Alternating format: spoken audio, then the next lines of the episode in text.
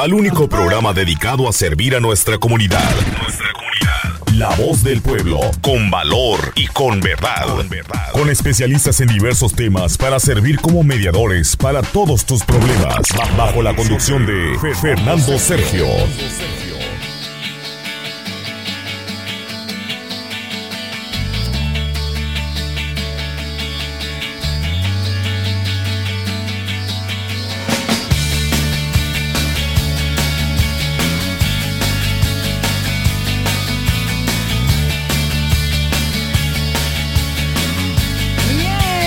Las once de la mañana, ya con siete minutos. Qué gusto saludarle el día de hoy, martes tres de agosto. Mi nombre es Yeshabet Quesada.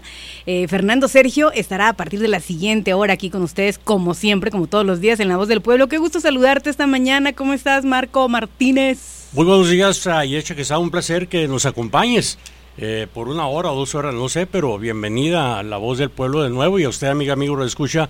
Arrancamos con esta primer hora de programación de La Voz del Pueblo hasta tres de la tarde, Yesha. Así es, lo invitamos a que nos acompañe, nos vamos a la primer pausa musical y regresamos con los titulares, lo más importante, lo más relevante el día de hoy, aquí en Colorado. Y Fernando Sergio.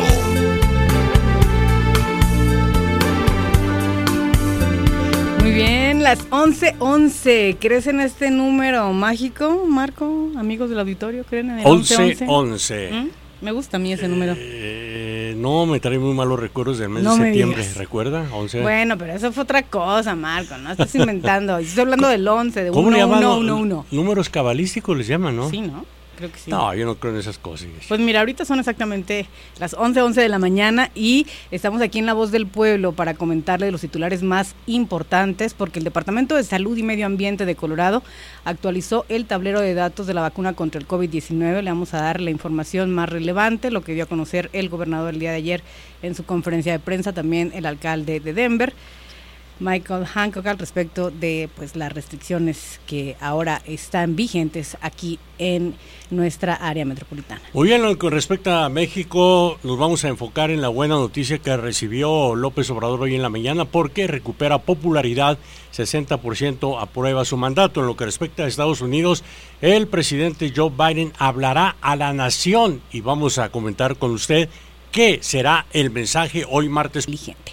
Muy bien, entonces aquí en Denver los empleados municipales, maestros de escuelas y algunos trabajadores de la salud de esta ciudad ya tendrán que ser vacunados contra el covid diecinueve, no hay de otra, o se arriesgan a perder sus trabajos. En comparación con otras partes del país, Denver ya tiene una alta tasa de vacunación y yo sé que esta información usted ya la ha estado escuchando aquí en eh, La Voz del Pueblo y en la programación de Qué Bueno, Marco.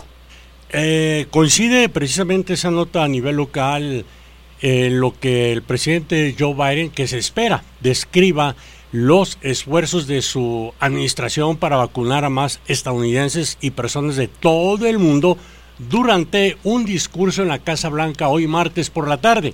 Una aparición que intenta redirigir el esfuerzo uh, del público después de días de latigazos políticos causados por la propagación de la variante Delta altamente contagiosa. Hay que recordar que en los últimos días el presidente, sus asesores han estado tratando de combatir la confusión y la desinformación mientras el público se enfrenta con los mandatos cambiantes de cubrebocas como el que Yesha acaba de mencionar y se cuestiona hasta dónde llegará el gobierno para exigir que los estadounidenses se vacunen en el lugar de trabajo.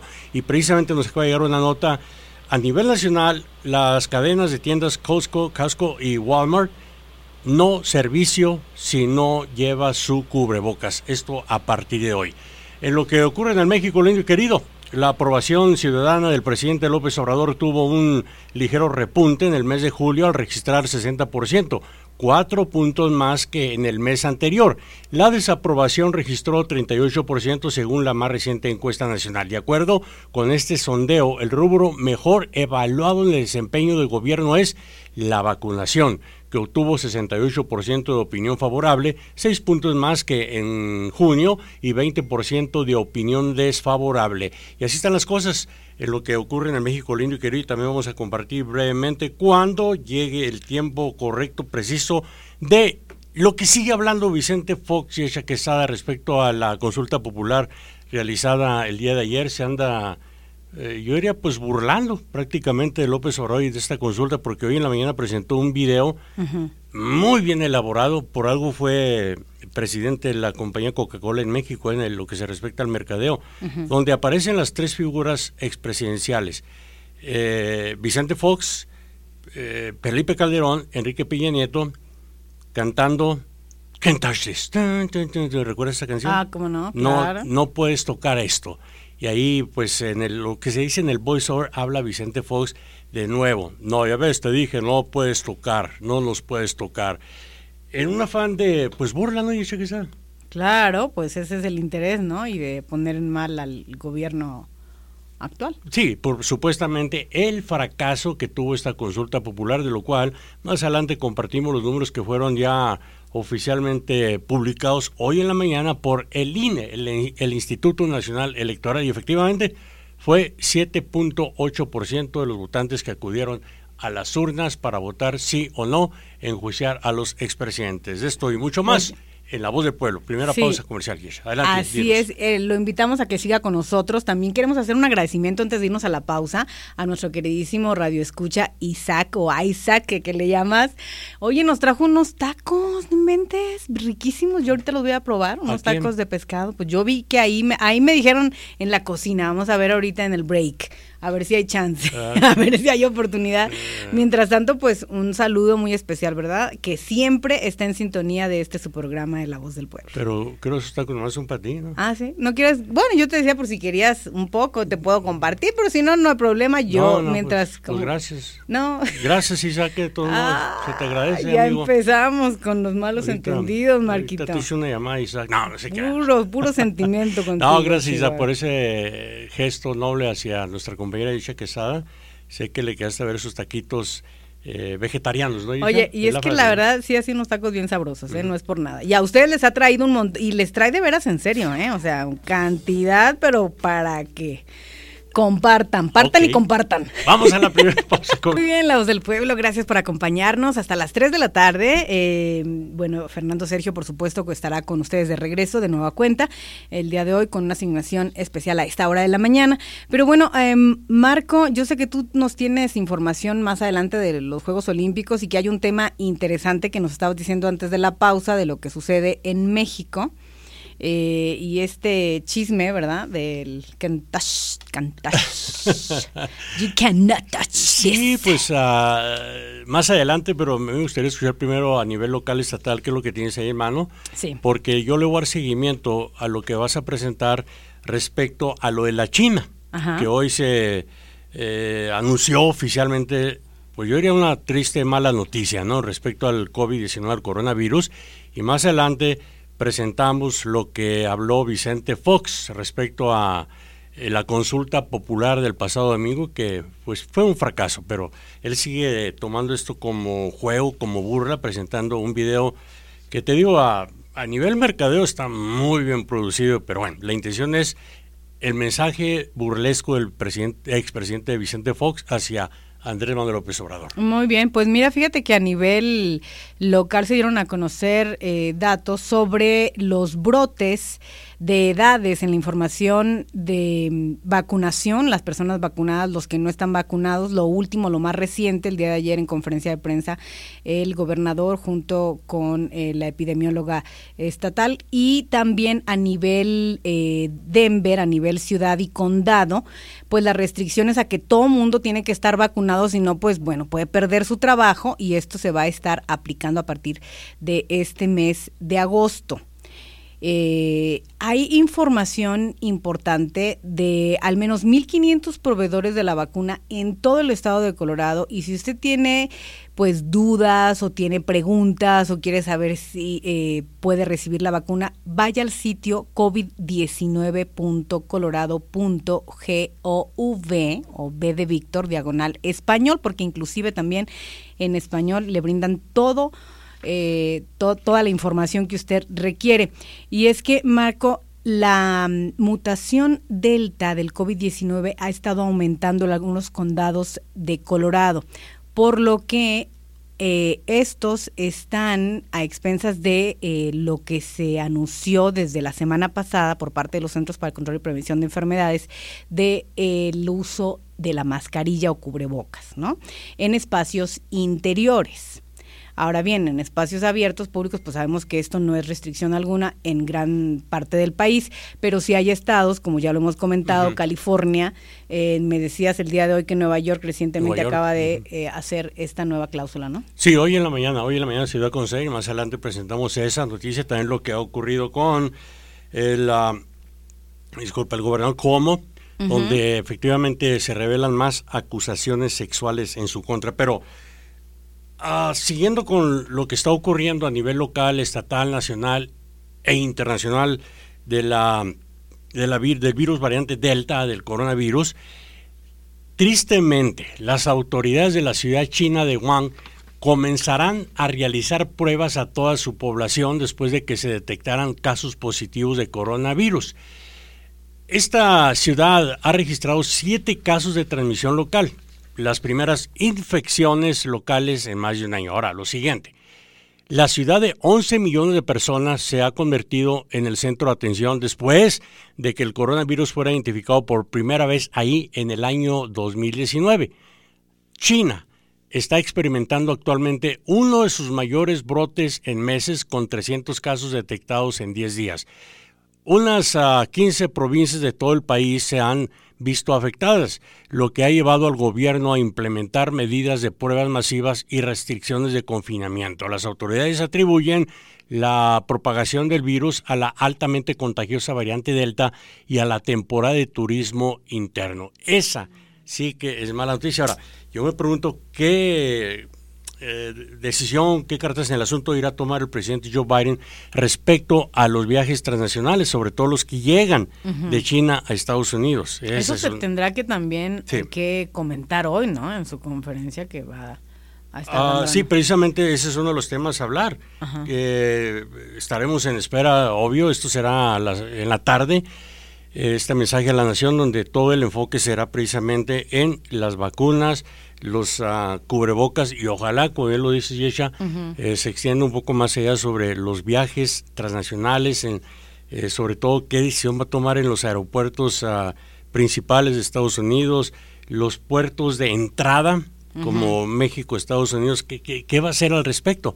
Porque esto, digo, sin escucharme alarmista, pero en la realidad se sigue propagando, Yesha. Claro, y, y es que sigue mutando el virus, digo, hay que ser realistas, es un virus como la gripa y, y, y cualquier otro virus respiratorio que esté obviamente más agresivo, sin embargo, ¿qué pasa? Pues sigue mutando, ¿no? Es como todo en el planeta sigue tras, o sea, trascendiendo de alguna forma de un estado a otro, ¿no? Solamente se transforma el virus, pero ¿qué podemos hacer entonces? Cuidarnos. Uh-huh. El sentido común a mí me parece tan, tan lógico, digo, bueno, hay que mantener nuestra sana distancia con la gente todavía, eh, porque pues no, no, no sabes, o sea, hay, a, a, inclusive los asintomáticos están alrededor de nosotros constantemente, digo, eh, seamos realistas, estamos eh, en, en la tienda, estamos en, no sé, salimos a la gasolinera, a echarle, o sea, es decir, estamos en constante acercamiento con las personas o cosas que se están tocando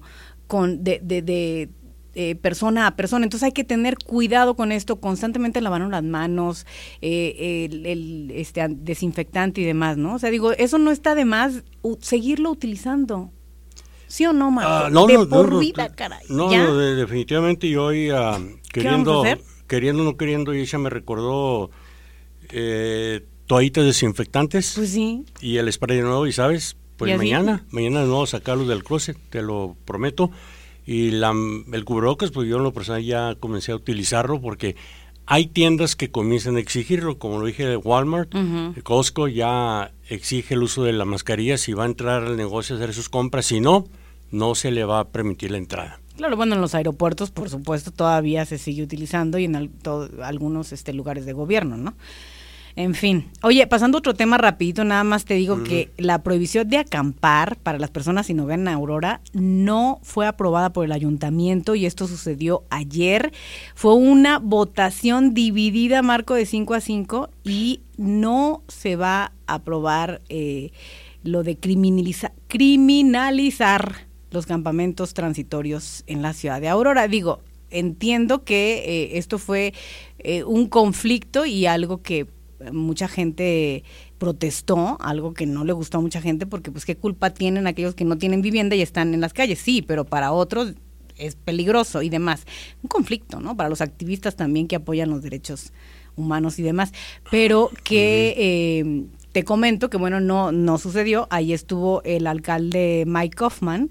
Uh-huh. Eh, él, él, él era el principal promotor de esta propuesta. Bueno, yo ayer uh, fui testigo ahí en la, uh, permíteme, lo que era la radio, los estudios de la radio antes de llegar a la Grant. Uh-huh. En la Spear, en el estacionamiento del Canal siete, uh-huh. a las afueras había unas tres patrullas desmantelando un campamento de indigentes. La bueno, frase, esto ¿no? es aquí en Denver. Uh-huh. Sí, es, es, es aquí en Denver, pero los quitan y vuelven. Y eso quizás. Claro, y es que eso es algo que se tiene que combatir ya de fondo, de raíz. Es algo, es un problema eh, tangible, un, un problema que ha, que ha crecido, de hecho, en los últimos años y que ya es hora de ponerle fin. ¿Cómo? Bueno, hay que buscar, hay que estudiar, investigar la forma más adecuada para que estas personas reciban la ayuda, porque no nada más el quitarlas de un lugar, y ya lo hemos hablado una y otra vez, es porque que hay problemas mentales detrás de todo esto. Exactamente, lo que se ha comentado aquí en La Voz del Pueblo con Fernando Sergio, a mí me, me encantaría que hicieran un tour, eh, agencias del de, Departamento de Salud, en conjunto con ciertas autoridades, ir campamento por campamento. O sea, toma mucho tiempo, se van a tomar días, meses quizá, e investigar con mayor profundidad quién realmente necesita ayuda. Me explico, algunos están aquí por placer, por la mota, seamos honestos, ¿no? O por flojos, o por flojas. Ay, pero deja tú, ni pero, siquiera eso, es cualquier ah, otra cosa menos eso. Pero algunos sí necesitan ayuda Ajá. psicológica. Obvio. Necesitan ayuda médica, psicológica, entonces ¿por qué no atender eso primero? Y los que están aquí, que se compruebe realmente que están de flojos o en espera que uno les dé dinero, o sea, hay que poner eh, programas, etcétera. Ahora, trabaje. Voy a atreverme a decir lo siguiente, ¿eh? La mayoría recibe ayuda gubernamental. Aparte. La, aparte, la mayoría recibe... La mayoría son hasta ciudadanos normalmente. ¿Cómo, perdón? Digo, son hasta ciudadanos de este país, obviamente. No, la mayoría son ciudadanos. Claro. Y la mayoría son de la raza Ajá, blanca. Exacto. Aquí, aquí no entra racismo ni, ni ser un ingrato, no, no, no malinterprete esta cuestión, ¿eh? Estamos hablando de la realidad. La mayoría, repito, recibe food stamps, como le llaman, estampillas de comida, mm. reciben uh, algunos dinero, reciben también tokens, eh, bueno, ya no se usan los tokens, eh, reciben sus cupones para transportación. Eh, se les trata de ayudar hasta lo más humanamente posible. Pero ¿qué vas a hacer tú con una persona que no quiere asumir responsabilidades? No quiere tener... Por eso te digo que ahí es donde Ajá. entran los programas de apoyo y de ayuda que ya varios se han varios, autorizado precisamente en este año de pandemia, el dos mil veinte, y, y ahora en este dos mil veintiuno, pues ya eh, se supone que tienen que estar operando. Ahora, muy, muy sencillo. Hay que ver los resultados. Los que votaron en Aurora en contra de esa medida, que lo propuso el alcalde, ¿no? Sí, sí, sí. Ok, muy perfecto. ¿Por qué no proponerles que se los lleven a su casa? Me escucho muy cruel, ¿eh? Que no. Pero ¿por qué no en ese momento los que votaron a favor lo digan abiertamente y lo digan públicamente? Bueno, derechos humanos, estoy de acuerdo contigo, hay que ser humanistas, que es lo que ha caracterizado a este gran país, ser humanista, ser pacifista, entre comillas.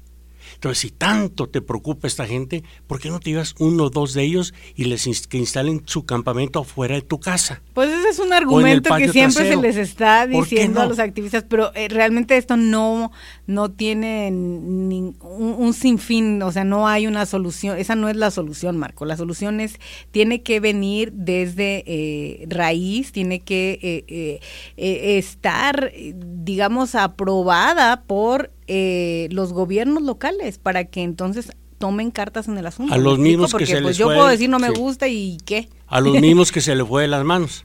Pues sí, imagínate. Desde un principio se estuvo avisando y nadie tomó cartas en el asunto. Esto está fuera de bueno, control. Bueno, es que esto pasa en todas las grandes metrópolis y Denver está ah, creciendo de una forma increíble bueno, en los eh, últimos años. Ahí tienes algo de razón, pero ¿a quién echarle la culpa? Yo al gobierno local, estatal, municipal. Uh-huh. Así de sencillo. No hay otra. Hay gente que, repito, sí necesita ayuda, pero sobre todo ayuda psicológica, ayuda en cuestión uh, de salud, ese apoyo lo necesitan. Nadie, nadie toma cartas en el asunto respecto a esos temas y nadie quiere hablar de ello, mucho menos aquí en el Capitolio, en sus sesiones. Nadie, nadie, nadie propone algo de lo que estoy comentando, humildemente hablando, claro.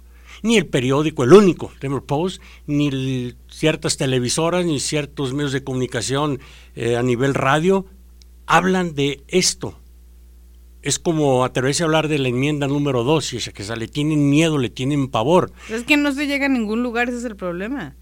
Lo bueno es que existe la libertad de expresión, afortunadamente, porque y también go- queremos escuchar a nuestros radioescuchas. Porque el gobierno no toma cartas en el asunto realmente como debería, en forzar. Última vez que digo lo siguiente, ya lo hice una vez, segunda vez, última vez. Si voy manejando por una calle, aviento un papelito a la calle, la policía me para y me da infracción. Eso espero. O si ando en la calle haciendo ruido, el vecino le llama y a la policía, te tienes que ir aquí por desorden en la vía pública. Así es. Y a esta gente no se le puede tocar en ese aspecto. ¿Sí o no, Yesha? No, es que esa gente vive en la calle, Marco. ¿Tiene más derecho un, que uno? Sin Yo vivo en mi casa, pago mis impuestos, pago, pago por vivir en, en, en mi casa, uh-huh. pago X a, a, impuestos al Estado, a la ciudad. ¿Ellos cuánto pagan? Ese, ese es el punto, ¿no? Entonces, ¿por qué tanta tolerancia? Claro, digo, es un buen punto. ¿eh? Me escucho muy agresivo no, para pero mucha es gente. Cierto, ¿no? Decir, ay, Marco no tiene corazón. No, estamos hablando de una realidad. Que se instalen afuera de tu casa. ¿Qué, qué, qué, qué vas a hacer, Yesha? Supongamos. Despiertas, levantas, te preparas para el trabajo, sales y encuentras un campamento ahí afuera de tu casa. ¿Qué harías? No, o sea, inmediatamente le llaman a la policía. Exactamente. Para ver si lo pueden. Y la policía va a tomar oye, no. tiempo en, en, en asistir a tu llamada. Claro. Ese es el problema. ¿Qué se va a hacer al respecto? Y te digo, y lo vuelvo a repetir, muchos tienen miedo a hablar de esto. No sé, no sé, quizá yo exagere, ¿no? Quizá es un tema demasiado delicado para mucha, mucho medio de comunicación. Oye, sí. Dime, Ficha. No, definitivamente es que estoy viendo aquí un breaking news que llega. Ah, desde... Díganlo, díganlo. Ah, a propósito, antes de ir al breaking news, ah, me piden que por favor, si podría Yesha ser tan amable de compartir el enlace de la vacuna. Ok, cómo no. Porque a mi Ahorita hijo... lo voy a poner Perfecto, en la sí, página. Porque a mi hijo le toca su primera dosis. En la página de la radio lo En la pide. página de la radio, por supuesto, de, de Facebook. Ahí lo voy a Oye, colocar. Yo también tengo otra noticia de última hora. Oye, esta de última hora del Pentágono, ¿ya viste? Que sí. se hirió a uh-huh. un agente de policía frente al Pentágono. Están en estos momentos haciendo las investigaciones correspondientes. La condición del agente de policía pues no se ha dado a conocer todavía. Pero está cerrado. Y, eh, está cerrado por completo. Es lo que tenemos de último momento. No sé si tú tengas esa algo es, más. No, no, esa es precisamente. Uh-huh. Le estoy dando seguimiento y también en lo que acaba de llegar algo nuevo también respecto a lo que el presidente Joe Biden va a um, hablar en su nuevo discurso a la nación, eh, donde, vuelvo a repetir, si usted no escuchó al principio la voz del pueblo, el presidente de asesores han estado trabajando tratando, perdón, de combatir la confusión y la desinformación sobre el virus.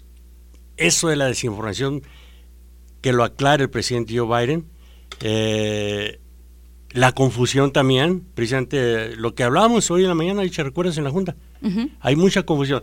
¿Te pones o te quitas la mascarilla? Claro, y luego, no, yo ya me vacuné, yo no necesito ponerme este cubrebocas, ¿no? Pero es que es que no es así, inclusive ya lo dieron a conocer los Centros para Control y Prevención de Enfermedades. Pero yo insisto, esto eh, tiene que ver con sentido común, lógica, usted, cuídese, cuidémonos, ¿no? Oye, ¿no te acuerdas de las campañas esas de México? Sí, sí, Lávate sí, las manos y todo eso. Sí, exacto. Y, y, y lo ¿Y otro. Cuenta hasta diez. Lo otro también que me encantaría. que me encantaría. O oh, reza un Padre Nuestro. ¿No? Por también, favor. Creo, sí. A ver. También lo otro. ¿Qué? ¿Hasta dónde podrá el gobierno ejercer autoridad en exigir a los ciudadanos que se vacunen y la mascarilla?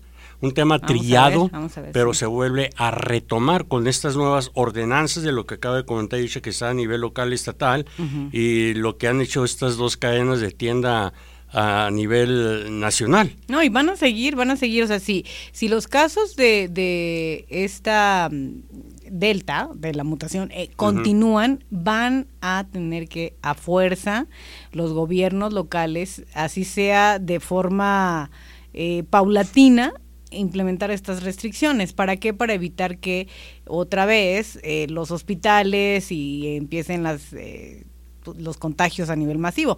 Ahora, eh, hablando de eh, masivo, uh-huh. an, los eventos ya están otra vez eh, de, de forma regular, sin eh, o sea, sin límite de, de capacidad, ¿no? Entonces, esto también, pues, a la gente ya no, la gente no quiere regresar a lo, a lo que habíamos estado por un año prácticamente, en el dos mil veinte. Entonces, esto es algo también de eh, comprensión y, y, y es algo de entendimiento y cultura, Marco Martínez, porque la gente, pues, va a tener que aprender a pues respetar no, las restricciones no. si es que no queremos otra vez que la economía se cierre y no, no, tenemos no, no, que no, confinarnos no, no, no. de, de que, vuelta, que, o sea, que no queremos nuestra, eso, no, obvio. No, que, que se vaya nuestra chambita, no, cuando se cierre la economía, no, no, no. Pero aquí está ya oficialmente Nueva York, lo ha dado a conocer hace una hora precisamente, que va a requerir prueba de vacunación para entrar a todos los restaurantes, uh-huh. a centros de... a los uh, gimnasios. Viendo esa nota, eh, sí. También aquí está uh, el entretenimiento. El alcalde Bill de Blasio de la ciudad de Nueva York lo anunció hoy martes. Si estás, si no estás vacunado, desafortunadamente no se te va a permitir participar en muchos, uh, en muchas cosas, lo dijo de Blasio. Si quieres participar en nuestra sociedad completamente, tienes que ser vacunado. Esta nueva ordenanza eh, tomará efecto los, en las próximas semanas. Y sí, pues ya. Ahora, recién anunciaron la reapertura de Broadway, creo el mes que entra o este mes. ¿Cuánto va a afectar esto al entretenimiento de la ciudad de Nueva York? Como lo que eh, me enteré de California, la nueva ordenanza que para cualquier evento que sea... Eh, dentro de, de, de X salón o estadio tendrás que utilizar la máscara, la, el cubreboca, quizá. Uh-huh. Y el fin de semana algunos eventos como la ciudad de Lindsey, la ciudad canceló. Estamos ¿En dónde? En, ¿En dónde? En Lindsey, California. Ah, okay. Canceló uh, dos, tres bailes. Uh-huh. Estoy informándome que uh, a qué tanto... nivel estatal California han cancelado otros eventos, como lo ocurrió este fin de Se semana. Se me hace difícil que lo logre, pero bueno, o sea, digo. Ahora, ¿cuánta gente realmente le interesa asistir a un restaurante, a un gimnasio o a un eh, evento de entretenimiento para tomar la decisión de vacunarse? Sobre todo aquellos que no creen en la vacuna, hecha quizá. No, no, pues es que por eso te digo. Una, una, ahora, una, una pregunta valedora, ¿no? ¿No crees? Eh, claro, pero entonces ahora la cosa es que aunque tengas o tomas la vacuna, te puedes infectar de esta otra. Uh, bueno, eso de, es lo que precisamente Delta, tratan ¿no? de evitar, aunque uno tenga la vacuna y pero si la sí otra persona no está... Pero sí te protege en cierto modo, ¿no? No, en cierto modo, y lo dijo Lindsey Graham, uh-huh. ayer que lo confirmó, le llegó el COVID diecinueve y dio gracias al a que se vacunó a tiempo, uh-huh. porque no haber sido así, la situación hubiera sido más grave para Lindsey Graham en cuestión de salud. Minimizó la, la infección, uh-huh. el haberse vacunado, ¿no? Entonces, uh-huh. ahí está el, la pregunta del millón. ¿Cuántos van a atender a este llamado, Yesha Quesada? Sí, pues es que la idea, y eso es lo que me imagino el presidente el día de hoy eh, quiere expresar, es que todo mundo se vacune. O sea, eso es lo que la, la idea original para evitar que eh, sea mucho peor eh, la cuestión de, del contagio con la, las variantes que puedan seguir existiendo a raíz de... este virus, ¿no? El COVID diecinueve. Y eso es precisamente lo que el presidente Joe Biden tratará de hacer hoy día en su discurso a la nación, concientizar a todos aquellos que no creen en el cubrebocas o eh, la vacuna. Ahora, no sea a nivel nacional cuánto se va a enforzar esto, lo que ha hecho Nueva York hoy en la mañana. Pedir prueba de vacuna si vas a asistir a un evento. Pero la gente, o sea, tienes, ya, prácticamente tienes que estar car- cargando tu cartilla de vacunación, así como el pasaporte de la ¿no? vacuna. Para todos lados. Sí, sí, el pasaporte de la vacuna, uh-huh. como le, le llamaría, ¿no? En México ya comenzaron a hacerlo también en algunas ciudades, ¿eh? Exigir prueba de vacuna, uh-huh. pero bueno, se dice que allá es más fácil Ahí, conseguirla, ¿no? Pirata. Y, y para algunos es un sistema de control. Sí. ¿Te van a poner que, un chip, Marquito, o ya te lo pusieron? Ya me inyectaron primero. Lo que mencionaba Fernando Sergio ayer, a, algo referente a lo que acabas de mencionar del chip. Ajá. Para aquellos que creen que el gobierno nos va a controlar, el chip, el extraterrestre, pero va sí. a venir por nosotros, etcétera, etcétera. Ajá. Gobierno controlado, pues ya estamos, ya, ya, ya estamos controlados indirectamente. Como decía el Chavo del Ocho, queriendo y no queriendo, opinión muy personal, creo que el gobierno ya nos tiene controlados por Pero desde hace rato. Con el simple hecho de que te claro, con, controlan desde, tu salario. El sistema con los en impuestos. El que vivimos. Exacto. Es un sistema capitalista que, Entonces, que no controla, obviamente. Que no, la que no es que me va a controlar el gobierno. Hello, ya estás controlado. Ya estamos domesticados, claro, como con, dice Miguel Ruiz. Con libertad, con, bajo el marco democrático de este gran país. Pero si, si, si lo analizamos con profundidad, eso de que nos van a controlar. Ya, ya estamos controlados. A ti te controla, pero tu mujer en tu casa, Marquito. Eso es lo que pasa. Sí, ¿qué consideras? Oye, pausa musical para... Y regresamos con más en La Voz del Pueblo. Recuerde que el número telefónico es siete veinte, cinco veintitrés, cero cero cero cero. Y Fernando Sergio, como bien lo dijo Yesh al principio de La Voz del Pueblo, estará con usted en breves minutos. De la mañana con cincuenta y cuatro minutos. El día de mañana nuestra compañera Claudia Reyes tendrá una entrevista exclusiva con Gerardo Díaz, sí señor, y su jerarquía. A partir de las cuatro de la tarde, para que esté en sintonía, también puede visitar la página de Facebook, porque ella hace esta entrevista vía Facebook y la escucha usted en vivo aquí en el dial, en noventa y siete punto siete y doscientos ochenta, pero también lo escucha y lo ve en pantalla, en internet, o sea, en nuestra página de Facebook. Qué bueno, doce ochenta, ah no, qué, qué bueno, noventa y siete punto siete y doce ochenta Denver. Exactamente, Yeshabet Quesada, ahí está la entrevista, no se la pierda, mañana, miércoles a las cuatro de la tarde, al estilo muy propio de Claudia Reyes, que les, uh, ahora sí, dicen en el argot judicial uh-huh. de México, dicen, le vamos a sacar la sopa a ese criminal. En ¿Cómo? Este, eh, sí, pues en este caso, Claudia Reyes les va a sacar toda los... la verdad a sí. Gerardo Díaz. Bueno, pues muy bien, vamos a estar bien atentos, ya lo sabe, lo puede escuchar y lo puede ver también en la página de Facebook de esta su estación local, que bueno, doce ochenta M, noventa y siete punto siete F M. Oye Marco, cuéntame qué onda con México, cómo le fue con Brasil en los Juegos Olímpicos. Con Brasil... Uh... De esta nota la voy a compartir brevemente porque Fernando Sergio, tengo entendido, tiene un, un, un breve análisis. Es más, va a ser toda la jugada. Y eh, la, sí, la, sí. El, el minuto deportivo. La reseña y todo, sí. No, minuto deportivo, ah, bueno, al okay, estilo okay. Fernando Sergio. Okay. Voy a compartir con usted algo que me llamó la atención y me gustó. Se publicó hoy en la mañana. Levanten la cara, muchachos. Han hecho un gran torneo en Tokio. Hoy no ha podido ser, pero nadie borra su gran actuación en Juegos Olímpicos. Llevaron a Brasil hasta los penaltis y ahí simplemente ya no hubo fortuna. Todos ustedes son enormes, tienen un futuro brillante y ya tienen el respeto del fútbol mexicano. Cabeza arriba, porque aún queda la de bronce. Con su garra, fútbol y determinación, estamos seguros que lo lograrán. Nada que reprochar a la selección mexicana olímpica, que perdió hoy en la madrugada ante su similar de Brasil en penaltis por un gol, pero estaremos en espera del partido que será también... Uh, hoy es martes, miércoles en la madrugada, entre Japón y España. El que pierda a casita, bye bye, y el que gane se enfrenta a México por la medalla bronce. Muchos están esperando que sea España, mm, porque hay peligro que Japón, ajá, pues sí les propone una, una goliza a los amigos de México, pero digo...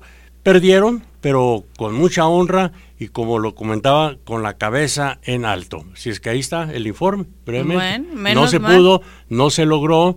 Eh, ¿Aquí no aplica el dicho entonces o sí? ¿De cuál? No, es que mira. Aquí no aplica el dicho de juegan como nunca y pierden como siempre. no, no, no. no, no, no te creas, hicieron no te un buen papel. Claro. Mira, el dominio brasileño volvió a intensificarse en los tiempos extra, más allá del cansancio de ambos equipos. El Jimmy, como le llaman, decidió jugar la parte final de los noventa minutos y todo el alargue sin Sebastián Córdoba ni Alexis Vega, con Diego Laínez como único real referente de peligro por las bandas, porque Jesús Angulo, el de Guadalajara, fue presa del nerviosismo y poco aportó. Mm. Ahí está.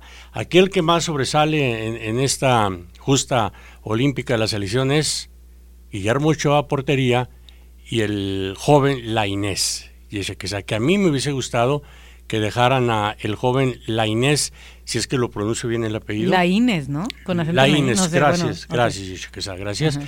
Me gustaría que lo hubieran dejado con la selección que jugó en la Copa Oro y sobre todo en la final ante Estados Unidos. Pues siga soñando usted, Marco ya, Martín. Fue, estuvo ahí, my friend, pero definitivamente ha, ha hecho buen papel la selección olímpica y ojalá lleven a México la medalla de bronce. Pues ojalá. Ahí sí. Todavía, sí, todavía hay esperanzas, pero... pero lugar es bastante digno, ¿cómo no? Uh, se vuelve a repetir la historia con la selección, mejor dicho, con las Olimpiadas.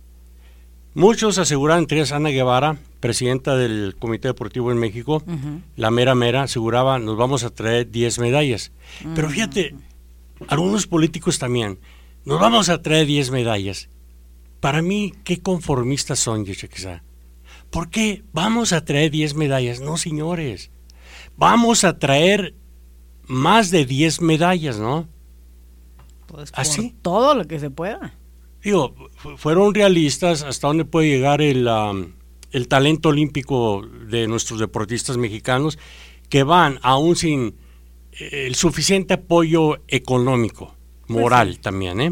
Pues de todo, porque no tienen los mismos recursos que en otros países, como aquí en Estados Unidos o en países europeos. Eh, y si hay los suficientes recursos, sabemos para dónde se van, ¿no? Pues sí, ahí está la cosa. La corrupción impera en todos lados en México. Y esta que sabe, vamos a revisar noticias internacionales, porque ya estamos pronto a llegar a la segunda hora de programación de La Voz del Pueblo. ¿Qué es, mis queridos amigos? Bienvenidos a la segunda hora de este su programa La Voz del Pueblo a través de la gran cadena. Que bueno, les saluda como ya es costumbre su amigo y servidor de siempre, Fernando Sergio, recordándoles que estamos al aire a través de la noventa y siete punto siete frecuencia modulada, doce ochenta de amplitud modulada y el internet. Buenas tardes, buenas tardes, muy buenas tardes. El agradecimiento rigor a Yeshabet Quesada por haberlos acompañado por la primera hora de este su programa, mientras su servidor participaba de una conferencia telefónica. Pero bueno, estoy aquí al pie del cañón, acompañado de Marco Antonio, el Tata Martínez. ¿Cómo estás, Martínez? Bienvenido al programa. Muchas gracias. Hay quienes están pidiendo a gritos que el Tata Martino sea despedido. Dicen, fuera ah, Tata no Martino, va. Bienvenido Tata Martínez. Su contrato termina en diciembre del año dos mil veintidós, y si, si me permite ya. Gracias, Luis Ruiz. Nota de última hora, Japón pierde ante España. Japón será rival de México por el bronce y España se enfrenta a Brasil por la de oro en los Juegos Olímpicos. Gracias. Lamentablemente en México y en la gran mayoría de los países latinoamericanos no saben patear penales. Esa es la purísima verdad, mis queridos amigos, y es más, cuando países como Brasil y Argentina, que se supone son buenos para esto de los penales, se enfrentan a equipos europeos, tampoco les va bien. En fin, una pena, perdió México por penales, partido empatado cero a cero. Los penales son una lotería, dicen algunos, otros no. A mí me enseñaron, y con eso no le digo que yo haya tenido un gran profesor de fútbol ni nada por el estilo, pero mi profesor de educación física me enseñó algo que se ha convertido en realidad y que no cambia a través de los tiempos. Para asegurar un penal hay que patear fuerte y a media altura a un lado. Fuerte a media altura a un lado. Pero hay algunos, hay algunos que quieren hacerse los, los Maradona, los Zico, que un toquecito al medio, que por encima de la cabeza del arquero, que arriba y... En fin, ¿no? A veces los nervios traicionan. Marco Martínez. Sí, la verdad, como, una a Qatar, pena, como a Qatar. Una pena. No, no me compare a Qatar con la selección mexicana de fútbol que está buscando una penales, medalla. En cuestión por de penales, favor. Hablamos de penales. La selección de mercenarios, aquí, Qatar, aquí por usted favor. Entra a la lista de todos se convierten en directores técnicos. Todos no soy, saben, yo era todos director saben. Técnico. Todos saben. ¿Qué quiere que le diga? De, ¿Qué de quiere que le diga? La pelota así, así. Y es así como no, se patea. Hombre, no, porque cuando uno pues, aprende a jugar el oh, fútbol, sí. mm-hmm. esas son las cosas que yeah, le enseñan. Right. A ver, le voy a enseñar algo. Sí, porque usted no ha sí. jugado mucho al fútbol, ¿sí o no? Dígame la verdad. Jugué fútbol un tiempo. Pero, sí. Pero no le enseñaron, por ejemplo, que cuando usted sí, rechaza la pelota en el área, nunca la rechaza al medio. Vaya, dígale a Martino, vaya, dígale a Martino. ¿Ah? No le enseñaron, no la rechaces al medio porque todos la va a recoger un rival y va a tener el arco enfrente. Todos, ¿no le enseñaron eso? Todos son expertos ¿Ah? en fútbol. No le no, enseñaron es que, devolverle la pelota que... al arquero cuando el arquero está a otro lado y no precisamente en el arco. No le enseñaron vaya, a no patear contra su propio arco, por favor. Vaya, asesor Martino. Por favor. No, le, todos, todos, yo cuesto man. mucho dinero, cuesto mucho, mucho dinero. Es más, se lo digo a usted, Martino mm. me llamó, me llamó. No le acepté la llamada telefónica porque no tengo tiempo, la verdad no tengo tiempo para asesorarlo, pero lo hubiese asesorado. Martino es discípulo de Bielsa, ¿por qué no juega como Bielsa? Porque Martino tiene su propio estilo. Bueno, su propio señor. estilo, su propio estilo le ha devengado cuatro derrotas en finales, bueno. por si acaso. Por si acaso. Así es el fútbol. Él no se va, no se va. Finalmente usted dijo algo bueno y apropiado asociado con el fútbol. ¿Qué dijo? Así es el fútbol. Así es el fútbol. Esa ¿no? es la mejor explicación que hay. Así que es pierde, el fútbol. Mire México, Así la es el selección fútbol. olímpica se fue a, a tiempo extra, penales y no, no pudo. No se, no se pudo. No pudo. Goles ojalá son ganen, amores. Ojalá ganen la de bronce. Goles son amores sí. y no buenas razones. ¿Mm? Está usted con la mayoría, Fernando Sergio.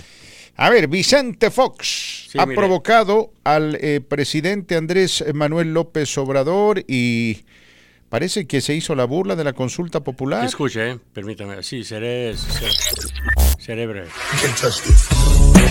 Eso fue lo que publicó el presidente Vicente Fox.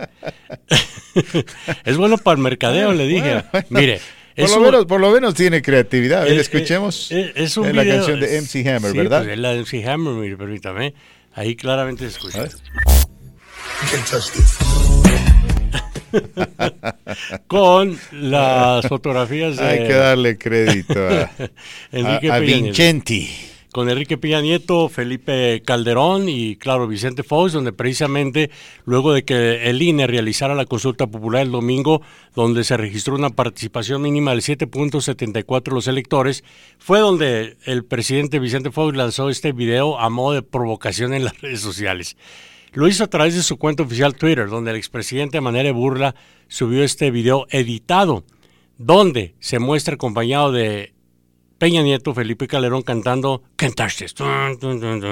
Traducido al español es No puedes tocar esto. Eh, ¿Qué diría Andrés Manuel López Obrador? Estamos esperando. Si eh, se pronunció respecto a este uh, eh, video burlesco. Yo... Mejor voy a utilizar la frase del señor Fernando Sergio, calladito, te ves más bonito, calla, escucha y aprende, Vicente Fox. Es el único expresidente borlotero que quiere seguir uh, acaparando los reflectores, quiere seguir en el ojo del huracán. La política de los expresidentes en México, Estados Unidos en parte, es... Al dejar sus funciones como máximo mandatario del país, mantener silencio, no participar en actos públicos, no abrir la boca, no criticar a su sucesor. Que no por miedo, no sé, es una práctica que se ha usado por años en México, Estados Unidos. Y que yo recuerde, el único o los únicos... Pero hoy más que nada, el que más trata de acaparar la atención es Vicente Fox. Carlos Salinas de Gortari ha hablado muy poco eh, cuando es sorprendido en un acto público o privado. Obvio, los reporteros se le acercan y él trata de no ser, no lo estoy defendiendo, eh, no malinterpreten, de no ser grosero. Contesta dos, tres preguntas, pero inmediatamente se retira. Ha dado, creo, una o dos entrevistas desde que dejó el poder, pero Vicente Fox es el que sigue insistiendo. Porque mejor que se calle, la verdad, porque tiene cola que le pisen, como sería vulgarmente, ¿no? Tanto Vicente Fox como Felipe Calderón, Enrique Peña Nieto, Carlos Salinas de Gortari, tienen cola que les pisen. Pero si Vicente Fox sigue hablando, yo estoy seguro, es algo extraoficial que digo, ¿no?, que va a recibir un mensajito de, directamente o indirectamente de López Obrador diciéndole, mejor cállate, mejor mantén silencio porque podemos abrir una carpeta de investigación sobre tus actividades como presidente de México que lo fuiste. O podemos abrir una carpeta de investigación contra tu esposa Marta Sagún para saber dónde está todo el dinero que ella recibió en cuestiones ilícitas y todo el dinero que ella cobraba para permitir cabildeo en tu sexenio. Por eso mejor es la humilde sugerencia que se le haría a Vicente Fox. Calladito te ves más bonito, Vicente Fox. Y sostengo lo que dije antes de ir a la pausa con el señor Fernando Sergio a raíz del fracaso de la consulta popular. Creo que sería mejor y se vería mucho mejor Felipe, perdón, Andrés Manuel López Obrador, presidente, comenzar un proceso de investigación, pero hacerlo público, sobre qué ocurrió con el manejo de los cuarenta y tres desaparecidos que hizo la gestión de Enrique Peña Nieto. ¿Qué ocurrió con la Casa Blanca? Porque ya no se escucha nada, nada. Felipe Calderón,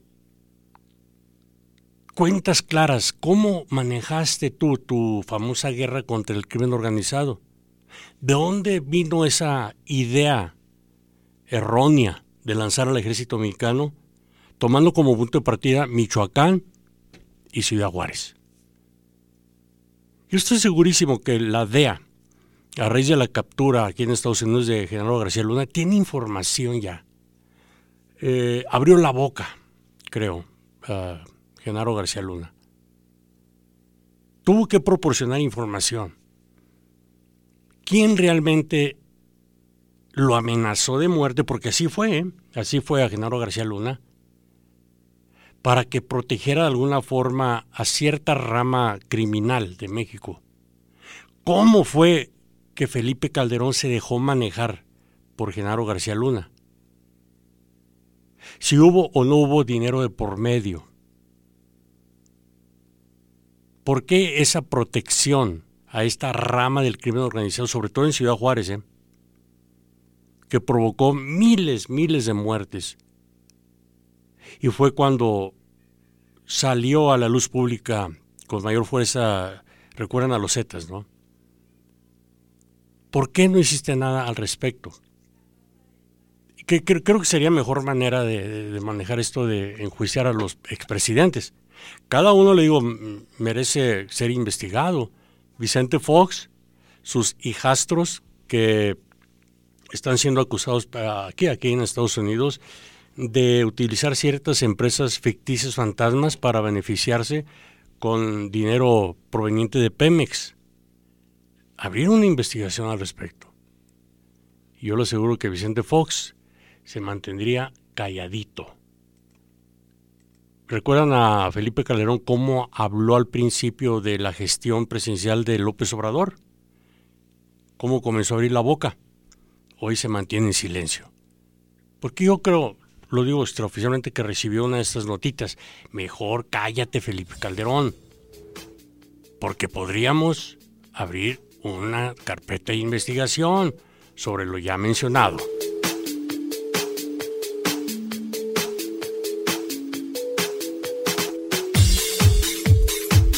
Más de su programa comunitario La Voz del Pueblo, placer que nos acompañe y un placer que nos permita, como suelo decir, entrar a su hogar, a su carro, a su negocio.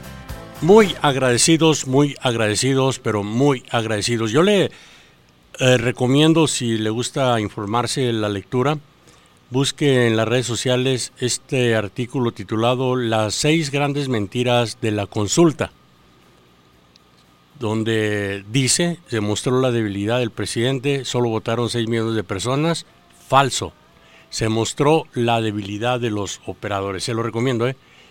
Es un artículo que voy a conservar, porque aquí con datos bien documentado, da a conocer la verdad y nada más que la verdad de lo ocurrido en esta fracasada consulta popular del pasado domingo. Ahora, lanzó un reto el presidente López Obrador hoy por la mañana, eh, sobre todo retando a los conservadores a que se agrupen para que en la consulta sobre revocación de mandato de marzo próximo pidan al pueblo que se vaya, diciendo ya viene la revocación de mandato y va a ser inter- interesantísimo, no nos vamos a aburrir, no vamos a estar bosteceando, porque el bloque conservador tiene la oportunidad de reagruparse como lo hicieron en junio, que no quería que contáramos con la mayoría del Congreso y se juntaron todos. Habla, él habla de las elecciones del pasado seis de junio. Siguió. ¿Cómo iban a votar los de abajo, los pobres y los integrantes de la clase media humanistas por estos retrógadas, individualistas, corruptos, clasistas, racistas? Bueno, no pudieron y ahora vienen de nuevo. Otro desafío, que se vuelvan a agrupar para que llamen al pueblo a que voten para que yo me vaya. Es la revocación de mandato, esto es la democracia. No sé usted, pero para mí soy un hombre hasta cierto punto amargado con el sistema. Molesto. Yo creo que cosas más importantes, ¿no? En México, lindo y querido, es el presidente, está en su derecho a hablar como le dé su gana. Pero esto de lanzar este reto a que me saquen, agrúpense, pidan al pueblo que me vaya. Pero, pues, la buena noticia, como compartía con usted, para el señor presidente López Obrador es la aprobación que se presentó en este reciente sondeo hoy por la mañana. Creo que ahí sí debería estar agradecido, ¿no? Y no hablar con tanta amargura, hombre. Recuperó popularidad, sesenta por ciento aprueba su mandato y lo publican en, uh, con demográficos. Eh, en el balance, por ejemplo, dice el treinta y ocho por ciento de los y las entrevistadas opinan que el país va por buen camino y treinta y tres por ciento piensa que va por mal camino. Al igual que el nivel de aprobación ciudadana, el apoyo al presidente López Obrador en la consulta de revocación de mandato registró un avance, en este caso, de cinco puntos, al pasar de cincuenta y cuatro a cincuenta y nueve por ciento entre junio y julio, quienes opinan que sí, continúe en el cargo, frente al treinta y siete por ciento que opinan que no continúe. Y que no continúen estas consultas populares. Por eso le digo, trate de leer este artículo, Las seis grandes mentiras de la consulta. Ahí informa los quinientos ochenta millones de pesos que se desperdiciaron. Que bien, con ese dinero se pudieron haber usado a comprar medicinas, o etcétera, etcétera. Es un artículo muy bien elaborado, muy bien informado. Pero repito, esto de hablar con esa amargura, que me vaya, que me vaya, que me vaya. Bueno, es el presidente. Buen título, ¿eh? La arrolladora banda El Limón. Digo el nombre porque muchas suenan igual, ¿eh? Muchas escuchan igual. Por eso muchos en medio de la canción, en el puente, le dicen, dicen, arrolladora de limón. Alfredo Olivas cantando para usted. Porque hay tanta banda, tanto solista hoy día que se confunde uno, ¿no? Y muy pocos tienen un estilo que los identifique inmediatamente. Al primer estribillo, ah, es fulano. Ah, está la banda, está el grupo. Pero, noticia última hora.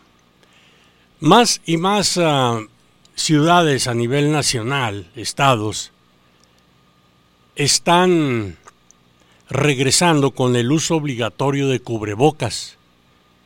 Y en la uh, noticia última hora, San Francisco, California, lo ha hecho oficial. Autoridades de salud en San Francisco y otros seis condados del área de la bahía anunciaron hoy que restablecerán la orden de usar cubrebocas en lugares cerrados a medida que aumentan las infecciones por covid diecinueve debido a la variante Delta, que es más contagiosa.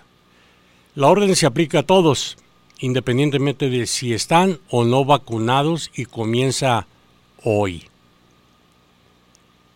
Eh, las directrices, como les llaman, de los Centros para el Condado de Enfermedades de Estados Unidos California recomendó también la semana pasada que todos usen mascarilla en interiores independientemente del estado de vacunación, pero no llegó a exigirlo, a exigirlo. Este anuncio sigue mandatos similares en los condados de Los Ángeles, Sacramento y Yolo. Si era respetar esta ordenanza, ya no es, uh, eh, diríamos, de que usted quiera o no quiera. Se ordenó. Y como tal, se debe cumplir. Como mencioné, hay lugares, negocios que ya comenzaron con esas nuevas ordenanzas. Nueva York, comparto la noticia por si no lo escuchó en su tiempo, eh, donde comenzará a exigir prueba de vacunación si usted quiere entrar a un restaurante, a un centro de entretenimiento. Yo no sé si usted apoya esa medida. ¿Irá a ocurrir aquí en Colorado? Creo que sí. Le soy muy sincero. Conforme van pasando los días, creo que el gobierno coloradense va a tomar esa drástica decisión. Sobre todo para esta gente que no entiende razones, decía el corrido. Siguen creyendo en estas leyendas urbanas de no me voy a vacunar porque yo no soy ningún pelele del gobierno. A mí nadie me va a decir lo que yo tenga que hacer. Pero pues si ya desde el principio estás pagando impuestos, estás haciendo lo que el gobierno te dice. Me explico, claro, es otra, eh, otra situación, no tan similar. Pero si usamos un poco la lógica, voy a parodiar un poco. A mí nadie me dice lo que tengo que hacer. Yo paso trabajo, mi dinero. Ningún gobierno me va a exigir que me vacune o vaya a darme, a checarme la salud. ¡Ja! Faltaba más, faltaba menos. Para eso yo soy un ciudadano libre en un país democrático. No, amigo, no eres tan libre y sí haces lo que el gobierno te dice. Impuestos. Hello, impuestos. Estás pagándolos porque el gobierno te lo está exigiendo. Así de fácil, así de simple. Conoce Alfredo Olivas. Digo, te lo he dicho.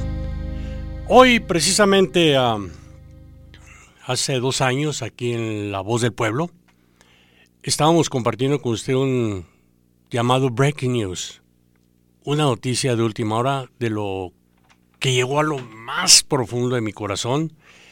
Yo no lo podía creer. Se trataba de El Paso, Texas. Para los que no recuerdan, compartimos de nuevo. Porque hoy, precisamente hace dos años, se está recordando con veintitrés campanadas, con un minuto de silencio, los miembros del Consejo Municipal de El Paso a las víctimas del tiroteo masivo en Walmart de Cielo Vista. Para los que conocen El Paso, Texas, y este centro comercial, su mente, yo sé, voló inmediatamente, como la mía. Mis recuerdos a El Paso, al Walmart de Cielo Vista, etcétera. Los bonitos tiempos que pasamos ahí con mi familia, con mi pequeña familia, como suelo llamarle, en Cielo Vista, los fines de semana, etcétera. Yo nunca en mi vida me imaginé el tiempo que viví en El Paso que algo iba a ocurrir de tal magnitud, que un tiroteo masivo. Leía las noticias, las escuchaba, las compartía en la radio del Paso, X tiroteo en tal parte, pero se lo soy sincero, nunca cruzó por mi mente. Siendo que El Paso, entre comillas, es supuestamente, si no la segunda, tercera ciudad más segura de los Estados Unidos. Se ve crimen, se escucha crimen, pero muy poco. A pesar de que ahí viven muchos narcos, ¿eh? Muchos uh, eh, narcos ya activos o retirados, pero de los buenos narcos, ¿eh? No de los de los copycats, como le llaman en inglés, de los que andan ahí vendiendo paquetitos de diez dólares, veinte o quince dólares, no, no, de los meros meros.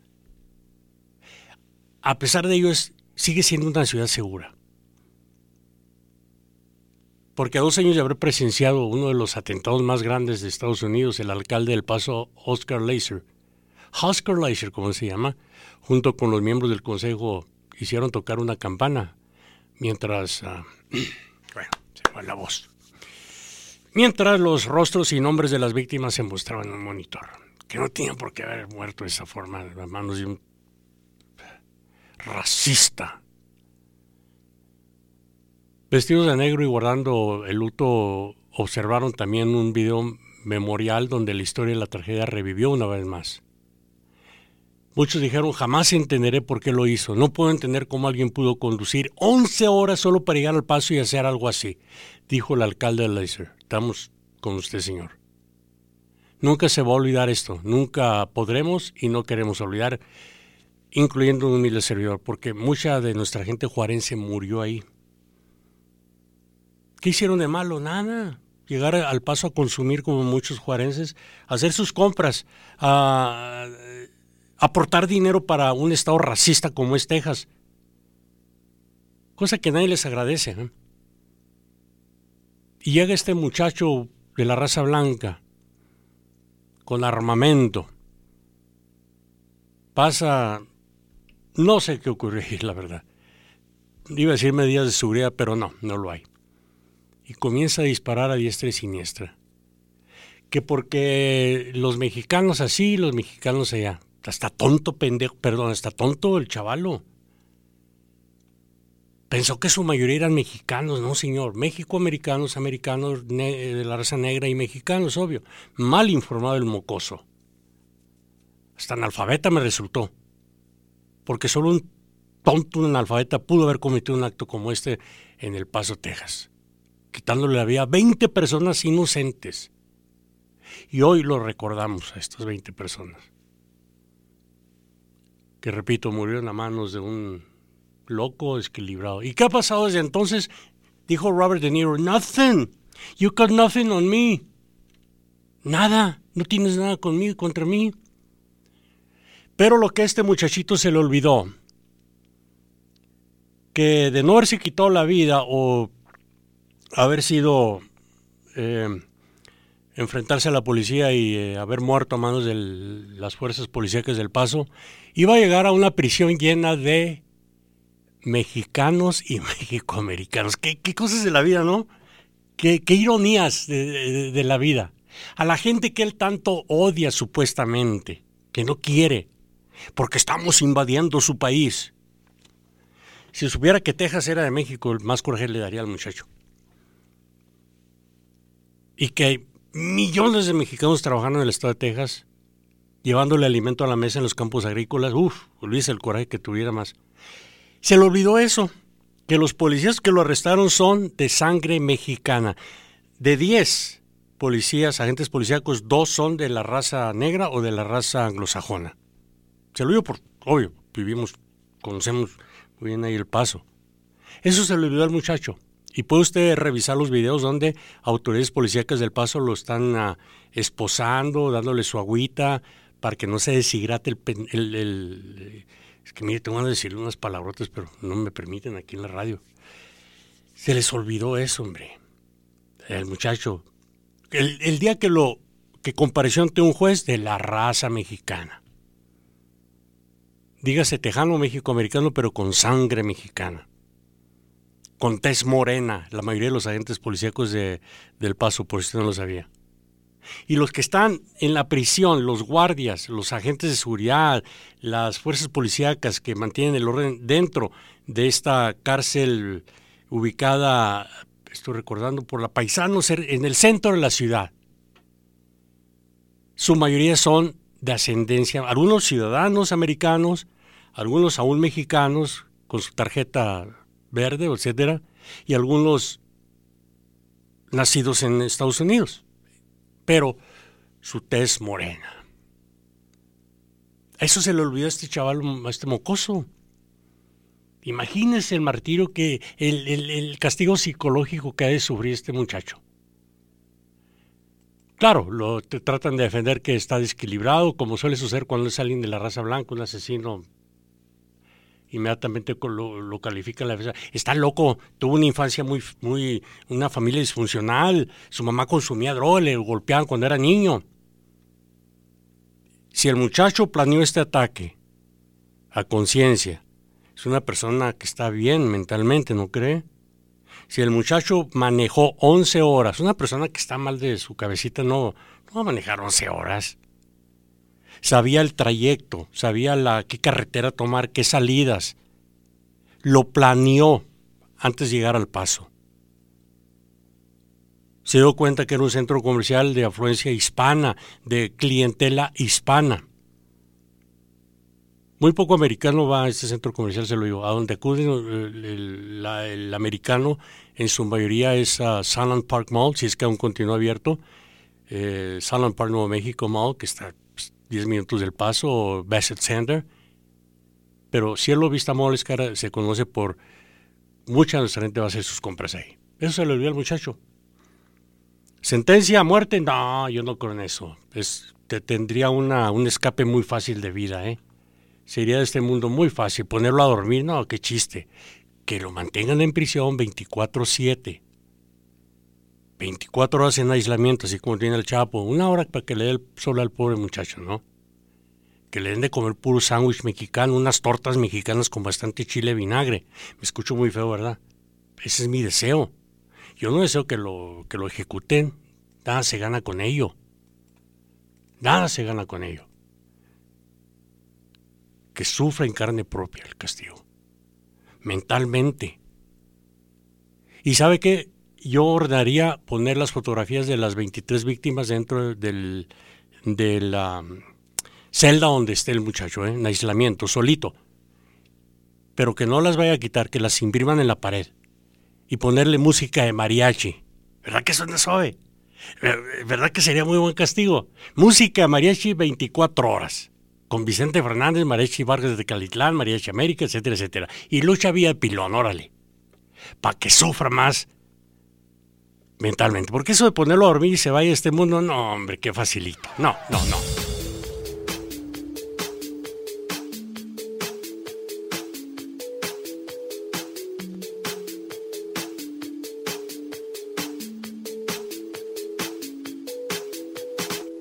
Ese es el problema, ese es el problema, que cada vez me gustan más y más y más. Aunque no quieras, ahora te aguantas, dice la canción de la energía norteña. Para terminar con el tema de lo ocurrido en El Paso, Texas, hace dos años. Desde aquí, un abrazo a la distancia a cada uno, a cada un familiar de eh, las víctimas de este trágico hecho ocurrido. Ahí en el Cielo Vista Mall de El Paso, cerca de la Nerd Loop, de la, permítame, Montana, por ahí. ¿Qué más se puede decir? Todo sigue igual, todo sigue igual. Siguen uh, las balaceras, los enfrentamientos, las muertes a mano de gente desquiciada. Cada vez que ocurre uno de estos tristes hechos, en las noticias, como suelo decir, here we go again, otra vez, mesas de diálogo, mesas de análisis político, qué vamos a hacer, qué vamos a proponer, pasa una semana, ¡pum! Porque este país es muy fácil para olvidar. Muchos dicen, oh, el de Columbine fue el primero, no, no, no, no, no fue el primero. Muy poca gente recuerda la balacera ocurrida en San Diego, California, en el McDonald's. Fue una, bueno, la primera fue en el estado de Texas precisamente, desde la torre de un colegio, donde este muchacho subió a la torre, lo más alto de esta torre, y comenzó a disparar a sus compañeros en los sesentas. Y de ahí vinieron otra serie más de balaceras, de hechos ocurridos donde mueren no diez, veinte, cincuenta personas. Ese de McDonald's ya no se habla mucho, fíjese, ¿eh? Ocurrió, ocurrió en, en un de estos restaurantes en San Diego, si bien recuerdo los setentas, donde también murió mucha gente nuestra. Gente que iba en plan de turista o de compras de Tijuana a California. Pararon para disfrutar de su almuerzo, etcétera. Entró un loco desalmado y comenzó a disparar. Más de veinte personas muertas. Ese fue uno de los primeros grandes tiroteos, balaceras. Y de ahí lo demás. ¿Y qué ha ocurrido? Igual. Ningún presidente toca ese tema, ningún presidente habla de... Eh, lo dicen brevemente en tiempo de campaña, pero de una manera muy light. ¿Por qué? Porque tienen miedo perder su candidatura. Esa es la frase. Usted sabe, Fernando Sergio tiene su estilo de hablar, ¿eh? Un estilo muy propio, con palabras muy elocuentes, muy catedráticas. Yo, pues mi estilo es más, muy diferente, más directo, ¿no? Se les olvida por miedo, mieditis. Zacatito, más vulgar no se puede decir. ¿Esa es la verdad o no? Y aquel que hable de más de la enmienda número dos pierde el trabajo. Ningún servicio informativo toca el tema que, que proponer. Todo sigue igual. Llega otra balacera. Es que compró las armas muy fácil.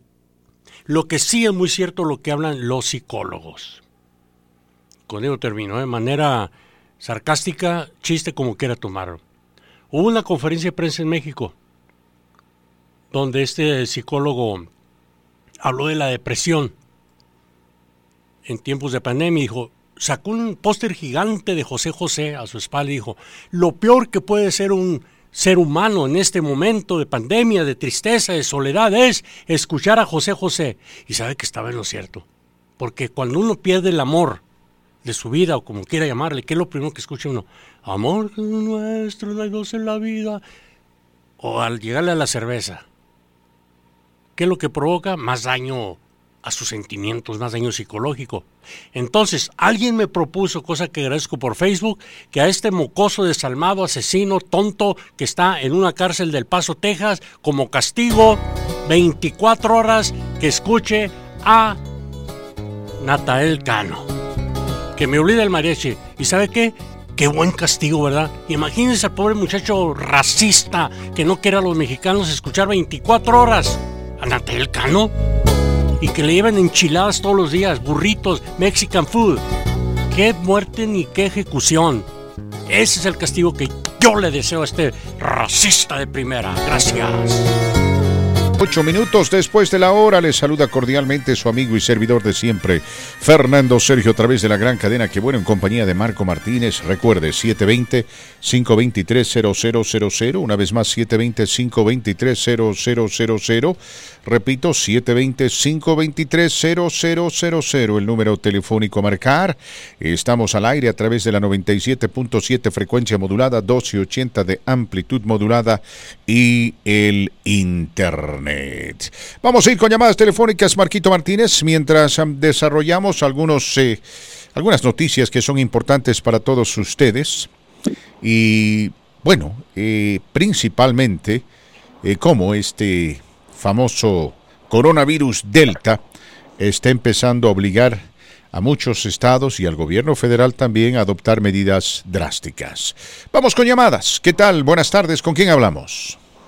Buenas tardes, Fernando Sergio, con Rodrigo. Rodrigo, ¿cómo estás? Bienvenido, gracias por acompañarnos. Gracias, gracias. Una, un favorzote, Fernando Sergio. Este, ocupo la, el número de abogados, este, un número de un abogado que me pueda ayudar con un D U I. Un D U I, nuestro, nuestro buen amigo Alfredo Hernández eh, puede darte una manito con eso. Es una excelente persona, además un muy buen abogado. Este, el número telefónico de Alfredo Hernández es el siete veinte, siete treinta y nueve, diez noventa y nueve, una vez más siete veinte, siete treinta y nueve, diez noventa y nueve, Alfredo Hernández. Fernando, muchas gracias por su programa y por su tiempo. Gracias a ti, mi querido amigo. Repetimos el número telefónico de Alfredo Hernández. Si usted se ha metido en broncas con la policía, siete veinte, siete treinta y nueve, diez noventa y nueve. Alfredo Hernández. Le cuento a Marco Martínez que estuve ausente, y esto para los oyentes que seguramente me extrañaron, que asumo son la minoría, porque los demás estaban muy entretenidos con usted. Pero bueno, eh, estábamos coordinando la visita del nuevo senador latino de California en los Estados Unidos, ¿no? Alex Padilla, el hombre que fue nominado por el gobernador Newsom, y quien seguramente va a ganar próximamente las elecciones. Le digo esto porque, porque usted sabe que en el Senado hay un empate. cincuenta senadores demócratas, cincuenta senadores republicanos, y la que desempata cuando las circunstancias le permiten es la vicepresidenta Harris. El Senado en cierta medida muestra cuán dividido está este país. sesenta por ciento apoya al Partido Demócrata, cuarenta por ciento al Partido Republicano. Algunos eh, ciertamente son fanáticos de uno u otro partido y otros no. Entonces hay un determinado porcentaje de republicanos que puede votar por un candidato demócrata y viceversa, dependiendo de las circunstancias. Esto aunado al hecho de que esta es la peor semana de la presidencia de Joe Biden. Las noticias no son buenas, mis queridos amigos, eh, en el frente económico, en el frente social y hasta en el frente político. Entonces hay mucho nerviosismo en Washington.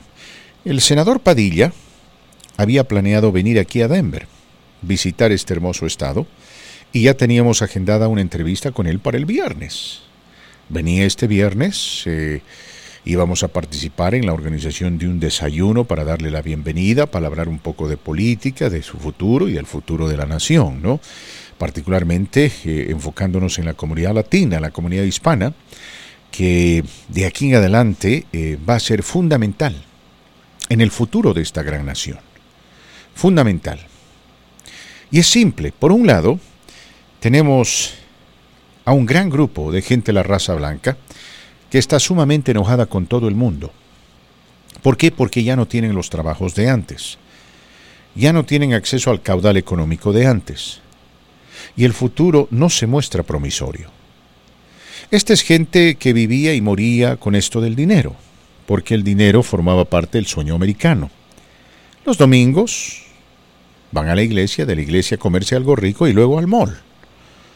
Y más o menos así funcionaba su vida. Pero ahora ya, tristemente para ellos, ¿no? Ya no existen las mismas oportunidades. Entonces esto ha hecho que esta gente esté muy enojada con el sistema, particularmente con el globalismo, y se han inclinado hacia Donald Trump y lo ven a él como su salvador. Es algo totalmente irónico, mis queridos amigos, porque Donald Trump no tiene absolutamente nada que ver con ellos. Cuando nos enfocamos, por ejemplo, en el presidente Andrés Manuel López Obrador en México y vemos que más del setenta por ciento le dio su voto, nos encontramos con un candidato que tiene mucho que ver con el pueblo. Es un candidato, hoy por hoy presidente, que por años defendió la causa popular, para bien o para mal, con honestidad o sin honestidad. Eso puede estar sujeto a debate si usted quiere, pero algo es cierto, él siempre estuvo al pie del cañón defendiendo a la gente. No así Donald Trump.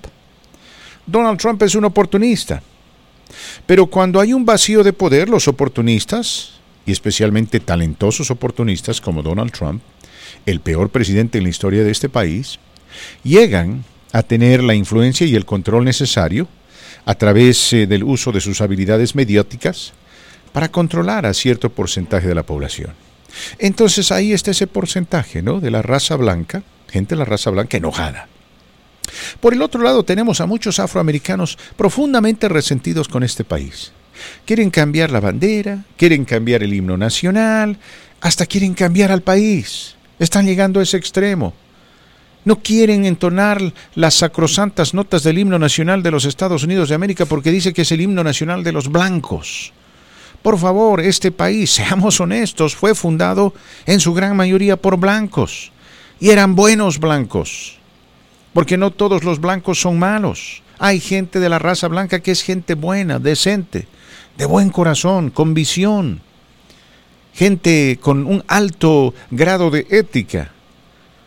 No, no podemos estar llegando a los extremos para tratar de aislar a toda un, todo un segmento de una población por los pecados de unos pocos. Y eso está pasando con muchos afroamericanos que, lamentablemente, mis queridos amigos, tienen ese resentimiento. Y el resentimiento tiene ribetes históricos.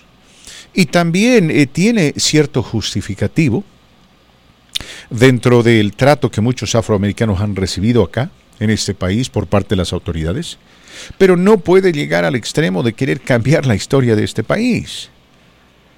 No, Estados Unidos para mí sigue siendo el mejor país del mundo, con sus imperfecciones, sí, con sus contradicciones. Leía un artículo este fin de semana que la generación Z y los millennials no sienten el menor orgullo de vivir en este país y de ser estadounidenses. Habría que mandarlos a la China para que se queden un año en la China y vean la enorme diferencia que existe entre un país democrático y otro que no lo es. Ahora, eso no quiere decir que aquí no estemos infectados de veneno por ciertos sectores que buscan la forma desesperada de lavarnos el cerebro para promover el odio, la división, el supremacismo blanco, la extrema izquierda, la extrema derecha, en fin, gente con agendas, agendas egoístas que buscan usarnos para que éstas sean promovidas, ¿no? Y ahí están, por ejemplo, los supremacistas blancos que andan echándole la culpa de todo al inmigrante mexicano, al inmigrante latinoamericano. Porque siempre tiene que haber un enemigo para justificar la existencia de estos extremistas. De lo contrario, ¿para qué están? Lo mismo sucede en el Medio Oriente con el terrorismo, ¿verdad? Porque si no se trata del gran Satanás Estados Unidos o su aliado principal, el otro gran Satanás Israel, ¿cómo se justifica tanta desgracia, tanto odio, tanta mentira promovida por organizaciones terroristas como Hamás? Usted y yo sabemos eso. Pero en medio de todo este caos, la comunidad latina, la comunidad hispana, es la que, y, y lo digo con toda sinceridad, se va a convertir en el ápice de un futuro grandioso de este país. Porque no vamos jamás a someternos al supremacismo blanco, pero tampoco nos vamos a empezar a inclinar a favor de estas teorías que promueven el odio y la vergüenza en contra de este país. Defenestar su bandera, defenestar su himno nacional, su identidad. No vamos a llegar a ese extremo. Porque nosotros venimos de países que literalmente están llenos de corruptos, hablando de los gobernantes, y entendemos perfectamente cuáles son los límites de esa corrupción. Y hasta qué punto, ¿no?, podemos nosotros someternos a los extremismos de aquellos que se creen dueños de la verdad. Pero en fin, íbamos a organizar este evento, Marquito Martínez, y estuvimos ahí en el teléfono trabajando todos los detalles porque era una visita de sorpresa, en fin, y de pronto todo se cayó. ¿Por? Lindsey Graham. Que Lo que pasa es que Lindsey Graham se enfermó del COVID. Y, y el senador Padilla, oh. quien iba a visitarnos, estaba en, la, en el mismo cuarto, en el mismo oh. ambiente con Lindsey Graham. Mira nomás. Y dijeron, tiene que esperar, tiene que hacerse someter a este examen. Está vacunado, pero está preocupado. Y principalmente tiene que votar. No puede enfermarse, ¿me entiende? Me decía la secretaria de prensa, no puede enfermarse porque si se enferma no va a poder votar a favor del proyecto de la infraestructura. ¿Y qué hacemos? Lamentablemente tenemos que cancelar todo. ¿Hasta dónde llega el veneno de los republicanos? Caray, capaz de que Lindsey Graham se haya enfermado a propósito y se haya infiltrado ahí entre los demócratas para infectarlos y para que no puedan participar en el voto, se posponga el voto o pierda el proyecto. No sé. Tal vez estoy siendo demasiado melodramático, mis queridos amigos, pero lo que quiero decir es esto. Esta desgracia, conocida como el coronavirus Delta, ya está empezando a causar estragos. Lamentablemente está empezando a promover una vez más eh, los eternos debates acerca del uso de la máscara, el uso de, del cubrebocas, debería o no debería vacunarme, y ha retrasado la recuperación económica de este país. Joe Biden tenía la esperanza de que para el cuatro de julio Estados Unidos ya esté levantando vuelo, económicamente hablando. Lamentablemente no se va a dar. Apenas ayer, me parece, el país alcanzó el setenta por ciento de nivel de vacunación entre sus, su población, pero solamente de una vacuna, no de dos. Si no me equivoco, todas las personas que se sometieron a ambas vacunas, Marco Martínez, están por debajo del cincuenta por ciento, así que estamos atrasados. Estamos atrasados. Se ha iniciado una campaña para enfrentar a la pandemia de los no vacunados. Y este, este Delta es, eh, francamente, es una variante, una cepa sumamente agresiva que me da a pensar. Le digo, Marco Martínez, uh-huh. yo estoy convencido de que este virus fue creado en un laboratorio. Esa es mi opinión. No puedo estar seguro al cien por ciento porque no tengo evidencia al cien por ciento, pero me inclino a pensar de que este virus fue creado, fue fabricado uh-huh. en un laboratorio bioquímico chino. Podría que sí. Eh, seguramente para uso en un futuro, en algún conflicto bioquímico, pero se les escapó del laboratorio y por eso es un virus bastante inteligente, bastante inteligente, y nos está ganando, ¿no? En esta pulseada, sí. le está ganando al ser humano, le está ganando al ser humano, y también en la China, mis amigos, porque allá también los, las infecciones van en aumento, Marco. Sí, al regreso una noticia de última hora deportiva, y va a ser el único medio en español que la va a escuchar, es algo relacionado con la selección mexicana, es un breaking news, lo que llamaríamos Minuto Deportivo con Fernando Sergio. Hola, con nosotros somos La Auténtica de Jerez, ándele. Nosotros somos los compas de la banda Los Recoditos. ¿Qué tal, amigos? Somos Banda M S y los invitamos a escuchar Al Aire con el Terrible, al millón y pasadito. Al Aire con el Terrible. Con nuestros amigos. Vamos al aire con nuestros amigos de Memorial Life Insurance para recordarle sobre todo cómo puede usted obtener una buena aseguranza para gastos uh, funerales, de lo muy poco que se habla en medios de comunicación, y ellos, bien documentados, bien preparados como Marcela, le va a proporcionar detalles al respecto. Marcela, buenas tardes, le escuchamos. Buenas tardes, Fernando y Marco, buenas tardes a todos de parte de Memorial Life Insurance. Muchos de nosotros que tenemos la fortuna de todavía contar con nuestros papás, quisiéramos que fueran eternos. Nos gustaría que estuvieran siempre con nosotros, pero sabemos que en algún momento, como todos, tendrán que partir. Por eso hay que aprovechar todo el tiempo que estén con nosotros y no hay que dejar para después las conversaciones importantes, aunque se trate de temas difíciles. Uno de esos temas importantes que hay que hablar con nuestros papás es precisamente el tema de los funerales. Habrá papás que entenderán mejor que otros la necesidad de hacer esto. Si sus papás son personas sensatas, pues entenderán bien que esto no se hace porque nos estorben o porque sean una carga para nosotros, sino porque todos tenemos que prepararnos. Todos vamos a morir y los funerales no son baratos. Me ha tocado visitar familias en donde están todos sentados y ya en la plática el papá dice, le dice a los hijos que él quiere que lo entierren en México con su familia. Y luego la mamá les dice que ella no, que ella prefiere que la entierren aquí en Estados Unidos, en donde viven sus hijos. Pero hasta ese momento los hijos no tenían ni idea de que cada uno quería algo diferente. Ahora, imagínense lo que pasa cuando alguien fallece inesperadamente. Si nunca preguntó y nunca lo hablaron, ¿cómo sabe si sus papás quieren que los cremen o los entierren? Y si los entierran, ¿cómo saben si ellos quieren que los entierren aquí en Colorado o en México o en su país de origen? ¿O qué pasa si fallecen los papás y todos los hijos viven aquí en Estados Unidos y ustedes quieren enterrarlos aquí? Pero los abuelitos que siguen vivos quieren que les regresen a su hijo a México para enterrarlo allá.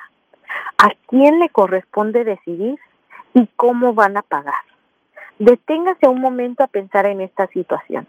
Acaba de fallecer un ser querido, entonces hay muchas emociones de por medio. Hay tensión porque tienen opiniones diferentes sobre lo que hay que hacer. Y a eso encima súmele que no tenían nada preparado y no hay dinero. Por eso hay familias que terminan peleadas cuando fallecen los papás. El seguro de funerales se puede usar para cremaciones, se puede usar para entierros aquí locales o se puede usar también para traslados a otros países. Además, funciona en cualquier funeraria. Pida información para usted o para algún familiar gratis y sin compromiso. No hay examen médico, no necesita seguro social, los pagos nunca aumentan. Llámenos al siete dos cero, seis nueve dos, dos uno siete nueve. siete dos cero, seis nueve dos, dos uno siete nueve.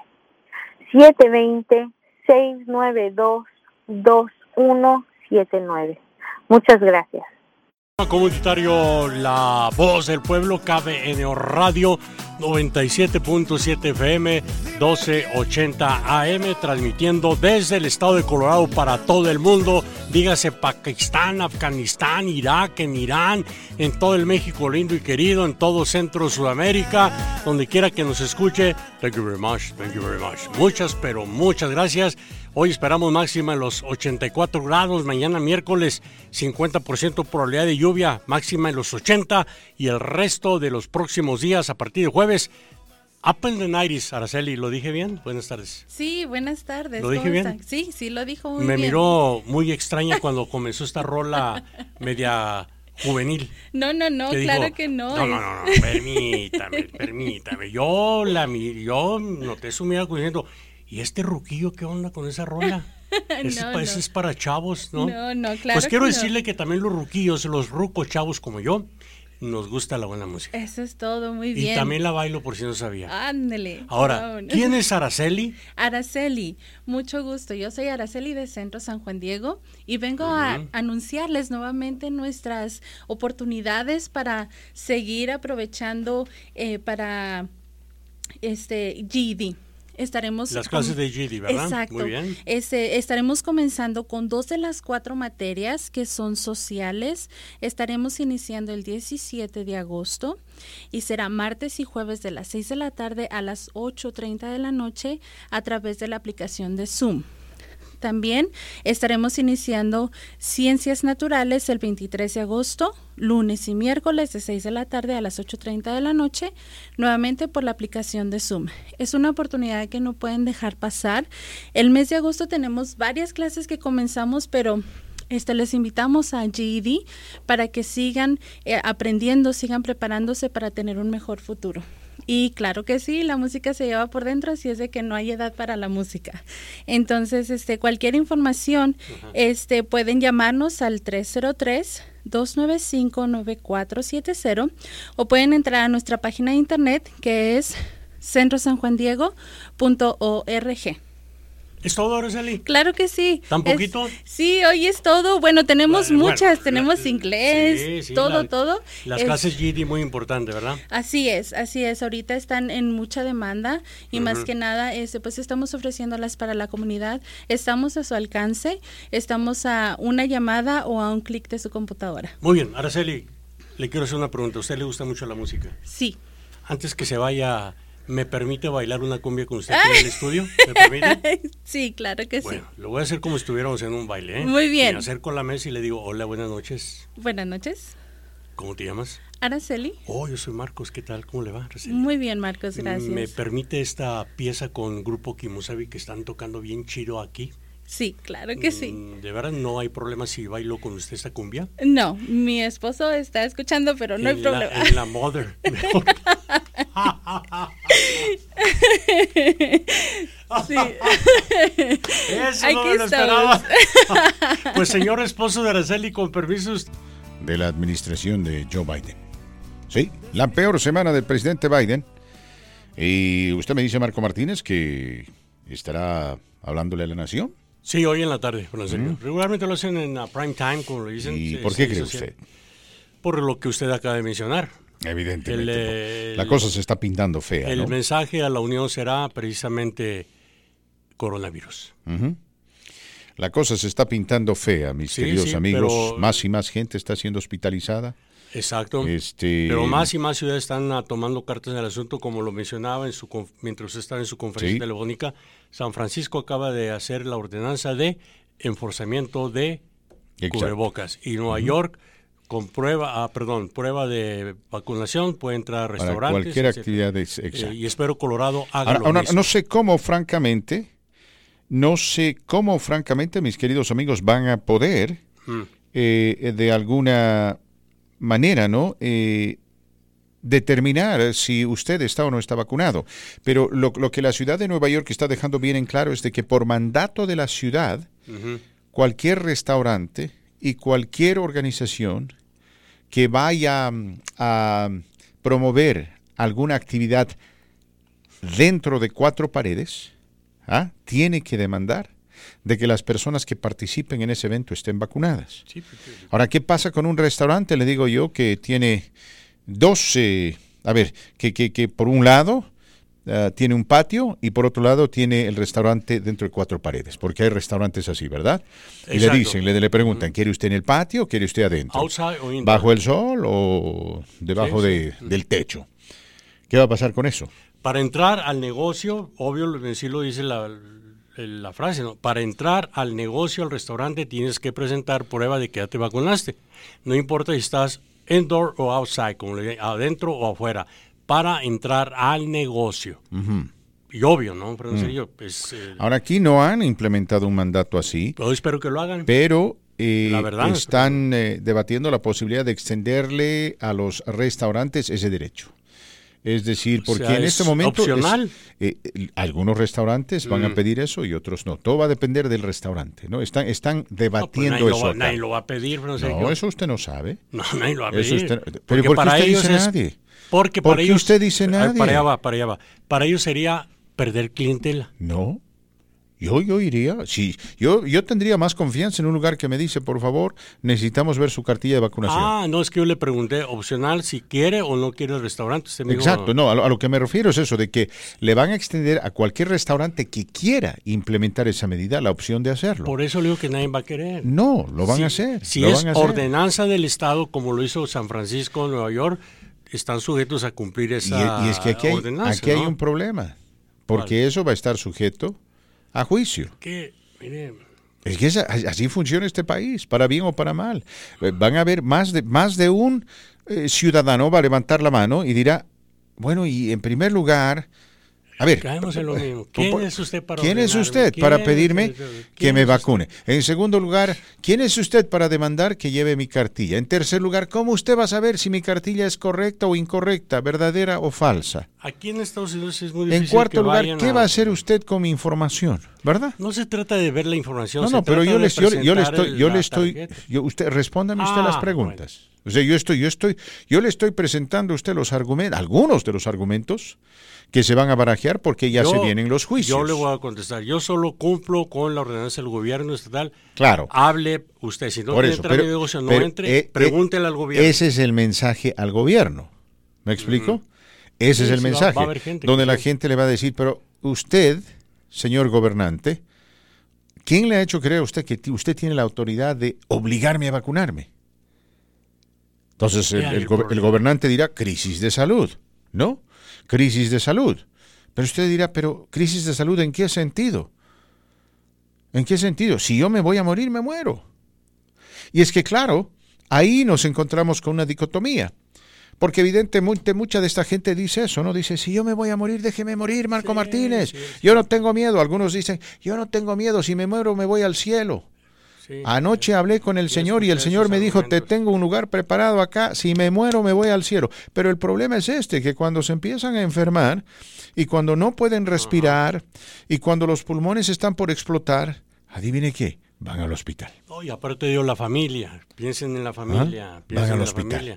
Yo aún sigo sin entender a mucha gente que asume esa posición, ¿no? De, no sé si es un acto de machismo o machista femenina, no no no llego a, a comprender esa uh, mentalidad, Fernando Sergio, se respeta, ¿no? Derecho, respeto ajeno y la paz, pero aún sigo yo preguntando, ¿por qué? ¿Por qué? Yo lo personal lo digo públicamente, si voy a morir, que no sea del covid diecinueve, porque me infecté gracias a una persona que estaba infectada porque no quiso vacunarse. No, no, voy a morir, tengo que morir, pero, digo, y obvio, no, y, es la ley de la y, vida, yo, yo pero creo, no por ello, por una persona yo creo, negligente. Yo creo sinceramente que la gran mayoría de las personas que no se quieren vacunar o no se van a vacunar, no quieren infectar a nadie. Esa es una decisión personal. Ah. No es que ellos quieren hacerle daño a nadie, simplemente no quieren vacunarse. Pero ahí está el problema. Cuando usted les pregunta por qué no quieren vacunarse, casi siempre no tienen un justificativo correcto. Es un capricho. Algunos por porque simplemente les da la gana de dar la contra, otros porque le, le, le ven eh, esto de lo conspirativo a todos, ¿no? Son gente mitómana. Entonces, le dicen, por ejemplo, le dicen, no me voy a vacunar porque es la marca La Bestia. Muy bien, a ver, eh, ¿dónde exactamente en la Biblia dice eso? No pueden demostrarlo con la Biblia. Es una excusa, dicen entonces, una no me voy a vacunar porque si me vacuno me van a meter un chip y este chip va a hacer que cuando el anticristo venga yo me transforme en miembro de su ejército. Te le dice, a ver, ¿dónde está la evidencia científica? ¿Cómo es que te van a meter el chip? ¿Cómo liqueficaron el chip? No, es tecnología que viene de los, de los extraterrestres, el Área cincuenta y uno, allá en Las Vegas, ahí se encuentran naves extraterrestres y estos individuos que pertenecen a las grandes élites que dominan y manipulan el mundo y la voluntad del mundo, las grandes corporaciones, los multimillonarios, ellos, ellos han encontrado la fórmula de liqueficar los chips, que después de un determinado tiempo se van formando poco a poco dentro de tu cuerpo y se ubican detrás de la oreja, ¿no? Muy para bien. Que te manipulen. Y, y, y usted dice, pero ¿y dónde está la evidencia? No hay, ¿no? no hay, pero no prefieren hay. creer eso a creer que la vacuna es segura. Se busca el pretexto, Francisco, un pretexto para escapar de la realidad, ¿no? Ahora, y otro, aceptar... o, otro me dijo uh-huh. por ahí, Marco Martínez, en Facebook, no me voy a vacunar porque no estoy enfermo, dice. Yo no sabía que uno se vacunaba cuando estaba enfermo, ¿no? Uno se vacuna para prevenir la enfermedad. Ah, precisamente el afiche que subía a la página de un servidor Marcos, Marcos Cabeneo, ahí usted me lo mencionó ayer, ahí describe exactamente lo que sufre la persona y... que no entiende razones y dónde va a parar, dónde llega, ¿no? A un cofre, a una caja de muertos, mm. como se diría vulgarmente. Mm. Eh, dos, tres opinaron al respecto. Me llamó la atención de un señor que dijo, no vacuno a mi hijo porque sufre de autis- autismo. Sí, sí, sí. Y, yo, Entonces, y pues... alguien, alguien le contestó, yo sufro de autismo y me vacuné. Uh-huh. Y son opiniones serias, no, no de juego. En, ¿no? en ese caso tienen que consultar con su doctor, ¿no? Exactamente. Porque no, no todos no pueden vacunarse. Respecto, hay una minoría, eh, un determinado porcentaje de personas que simplemente no reacciona bien a la vacuna.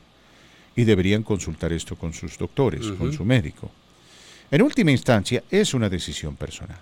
Sí, una decisión personal, pero tan personal es que si es no, si es no, si es negativa la respuesta a la vacuna, no piensan o no eh, están conscientes del daño que hacen a su semejante, a, porque, su, a, porque, su, a su entorno. Porque, y ese es un buen punto, incluyendo el cual usted subraya. Familia. Fernando. Pero, pero yo le digo a usted, mire, a ver, viene una persona, digamos, Fernando Sergio dice, gobernador Polis, alcalde Hancock y todos ustedes que están ahí en el gobierno no tienen el derecho de obligarme a vacunar, no me da la gana. Pues, ¿y sabe qué? En el marco de las leyes estadounidenses, yo tengo ese derecho. Sí, sí lo tengo. Pero ellos también tienen el derecho de decir, está bien. Pero es nuestra responsabilidad proteger a la ciudadanía. Por lo tanto, tú no vas a poder ir de compras, no vas a poder ir a un restaurante, ni entrar a un centro comercial, porque no quieres vacunarte. Y firma este papelito. Representas un riesgo. Pero entonces yo puedo darme la vuelta y decir, ajá, ese es un acto de discriminación. Y a través de esa discriminación ustedes me quieren obligar a vacunarme. Entonces, es así como se van a manejar las cosas y algunos jueces tendrán que tomar la decisión, ¿no? De qué es aceptable y qué no es aceptable. ¿Hasta qué punto se puede obligar? Ahora, en Nueva York, eso quiere decir, Marco Martínez, que si en Nueva York todos aquellos que participan en actividades dentro de cuatro paredes tienen que estar vacunados, eso quiere decir que las iglesias se van a tener que someter a eso. Pero eso sería infringir en contra de la libertad religiosa. Y el gobierno no tiene derecho a eso. Así que yo les garantizo, mis amigos, se vienen juicios en Nueva York. Y es que en una democracia tenemos ciertos límites.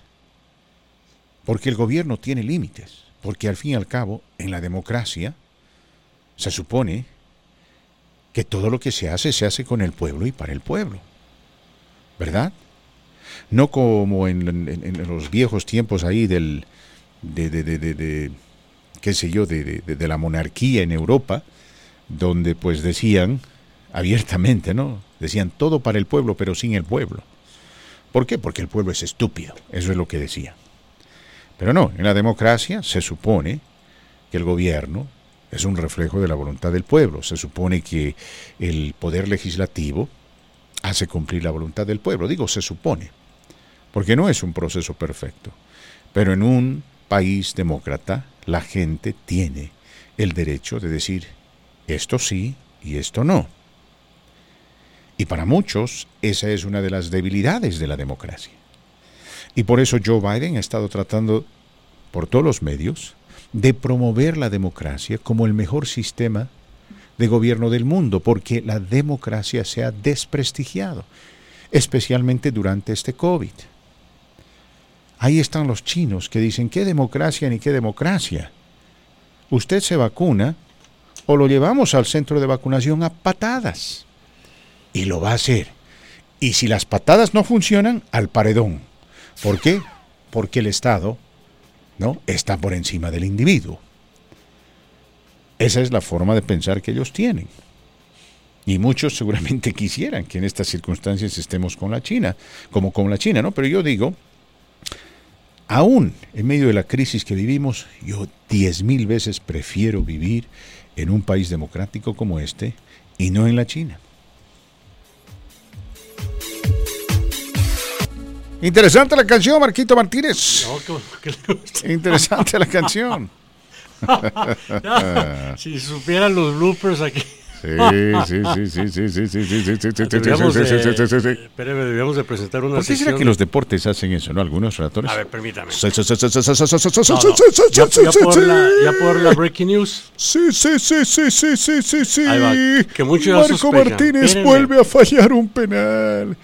Y el, y el comentarista dice, es que este hombre no puede meterle un gol al arcoíris, ¿viste? A esta hora, la B N O Qué Bueno presenta lo que en un tiempo quisieron bloquear. ¡Minuto Deportivo! Lo bloquean, tiene que apagar. Ahora, ahora, ahora, ahora quítale por, corte por completo la música. Ya. Sí, bloquearon otra vez. Ya bloquearon lo... otra vez el minuto. minuto. No, es una nota muy interesante que muchos ya sospechan. Cuéntenos, cuéntenos. Eh, está creciendo más y más y más y tomando más fuerza el rumor de cesar a eh, Tata Martino. Uh-huh. Después de cinco fracasos en finales eh, frente a la selección mexicana.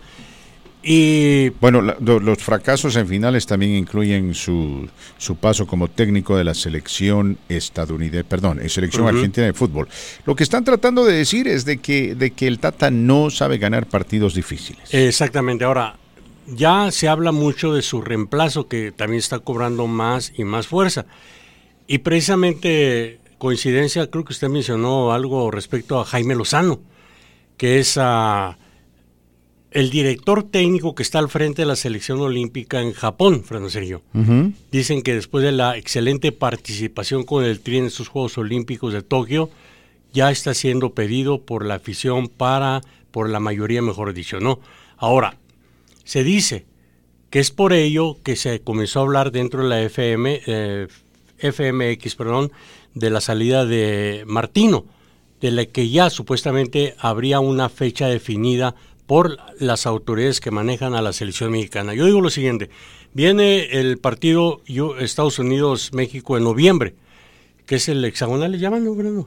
¿Octagonal o sí, hexagonal? Sí, con miras o, al octagonal rumbo al Mundial. Si pierde esta México en este partido, definitivamente creo que sí, sí lo van a sacar. A pesar de que su contrato se vence el veinte, dos mil veintidós de diciembre. Porque está agarrando mucha... Bueno, bueno, eh, el Tata Martino, a ver, el Tata Martino, y, y, y aquí tenemos que ser conscientes de lo siguiente, ¿no? El Tata Martino dirigió a tres, tres finales de la Copa América. Una con Paraguay, selección con la cual eh, dejó una gratísima impresión y, y, y lo, lo, lo cual lo catapultó, ¿no?, a, a ser considerado uno de los mejores técnicos de, de ese entonces. En dos mil once perdió una final con Paraguay, ante Uruguay tres a cero, final de la Copa América. Luego perdió con Argentina, dirigía a la Argentina y llegó a la final dos veces contra Chile. Uh-huh. Las dos veces perdió. La primera eh, derrota, eh, la verdad, eh, eh, Argentina dominó, Chile aguantó y, y le ganó en los penales. En la segunda final pasó lo propio, pero la selección chilena jugó mejor. Uh, en fin, ahora ha perdido dos con México, ¿no? Y el argumento es ese. Con eh, Estados Unidos, perdón. Eh, el argumento es ese, ¿no? De que, de que no sabe ganar partidos difíciles, no sabe ganar finales. Pero reemplazar al Tata Martino con el actual seleccionador de... de México en, en Tokio, en las Olimpiadas. cero siete dos cinco dos tres cero cero cero cero. Una vez más, siete dos cinco dos tres cero cero cero cero. Estamos al aire para escuchar lo que usted tiene que decir. Sí, no se olvide, noventa y siete punto siete frecuencia modulada, dos ochenta de amplitud modulada y el internet.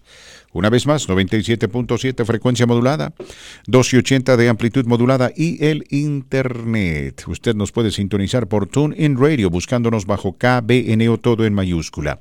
En cuestión de minutos le estaremos contando lo que está pasando con el gobernador Cuomo. Cuomo se portó tan mal. Cuomo. Sí, parece que este gobernador tiene las manos largas. Le dicen el pulpo. Ya le contamos eh, porque también dejarles saber que la administración del presidente Biden va a implementar un plan unilateral para evitar las evicciones o los desalojos forzosos masivos, luego de que el Congreso no pudo implementar una medida después de que la moratoria a los desalojos forzosos o forzados en las viviendas feneció el treinta y uno de julio. Recordará usted que a nivel nacional existía esa moratoria y que si usted había sido afectado económicamente por el COVID, sí, de alguna manera, y estaba atrasado en el pago de su renta, no podía ser expulsado, retirado por la fuerza de su vivienda. La ley no lo permitía. ¿Por qué? Porque como medida de emergencia, el Congreso aprobó una orden que prevenía la adopción de esa medida extrema. Sí, o sea, escúcheme bien, usted no podía ser desalojado de su vivienda, retirado de su vivienda, echado, expulsado de su vivienda, de manera forzada por el dueño, por el propietario administrador de dicha vivienda, si se atrasó en el pago de, ra- de renta debido al COVID. Ahora, si se atrasó porque prefirió irse a jugar fútbol a Hawái, eso es otra cosa. Pero bueno, esa medida que el Congreso de los Estados Unidos de América había adoptado como parte del paquete de emergencias para combatir el COVID expiró el treinta y uno de julio.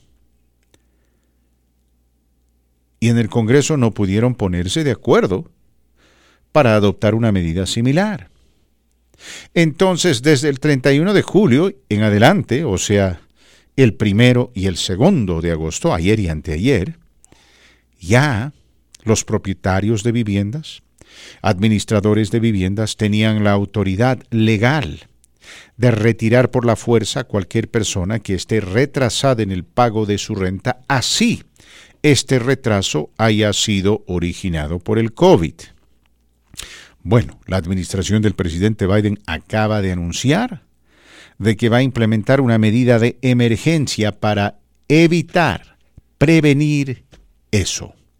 Estoy seguro que muchos propietarios de viviendas están enojados, porque seguramente tienen inquilinos que están bastante atrasados. Pero la verdad, la situación sigue siendo endeble. Lamentablemente, el país no ha podido recuperarse como se anticipaba. Se creía que las cosas iban a cambiar dramáticamente del cuatro de julio en adelante, pero hay mucha gente que no quiere vacunarse. Los últimos datos muestran que los hispanos ni siquiera llegamos al veinte por ciento de los vacunados. Todo eso ha complicado las cosas, de tal manera que el gobierno se ve obligado a implementar esta medida y las personas que son propietarios de viviendas, pues Marquito Martínez, ¿qué vamos a hacer, no? Tendrán nomás que, que tener un poquito de paciencia, ¿no? Sí, paciencia, pero es lo que los... como se les llama, los renteros, la mayoría no tiene paciencia. Ya usted ha recibido llamadas de personas que han sido desalojadas de su vivienda, Fernando Sergio. En el tiempo que estuvo esa ordenanza de no evicciones, no desalojar a inquilinos que estaban atrasados con su renta, de cualquier manera les valió, Fernando Sergio, y fueron uh, desalojados. Cosa que pues me parece injusta, pero hay eh, renteros o renteras que son más conscientes y sí, Fernando Sergio, de alguna forma negociaron con la persona a la cual le tienen rentada su casa o apartamento, etcétera, para tratar de evitar eso, de eviction, de desalojarlos, Fernando Sergio, viendo la situación por la cual están pasando, ¿no? Pero, Así bueno, es, Martín. Ojalá lleguen a algún arreglo, Fernando Sergio. Ojalá que sí. A ver, vamos a ir con nuestro buen amigo Jesús Carrillo, que seguramente él también ha escuchado esa noticia y en cierta medida está contento porque, en fin, yo no me opongo a aquellos quienes son propietarios de viviendas y quieren recuperar el dinero invertido y están en su derecho, están en su derecho total. Pero lamentablemente la situación no ha mejorado. uh, de tal manera como para poder eh, imponer esa exigencia y esa decisión. No, eso no quiere decir, mi querido amigo, que si usted se atrasó en el pago de su renta, no tenga que pagarla. Tiene que ponerse al día. Se supone que sí.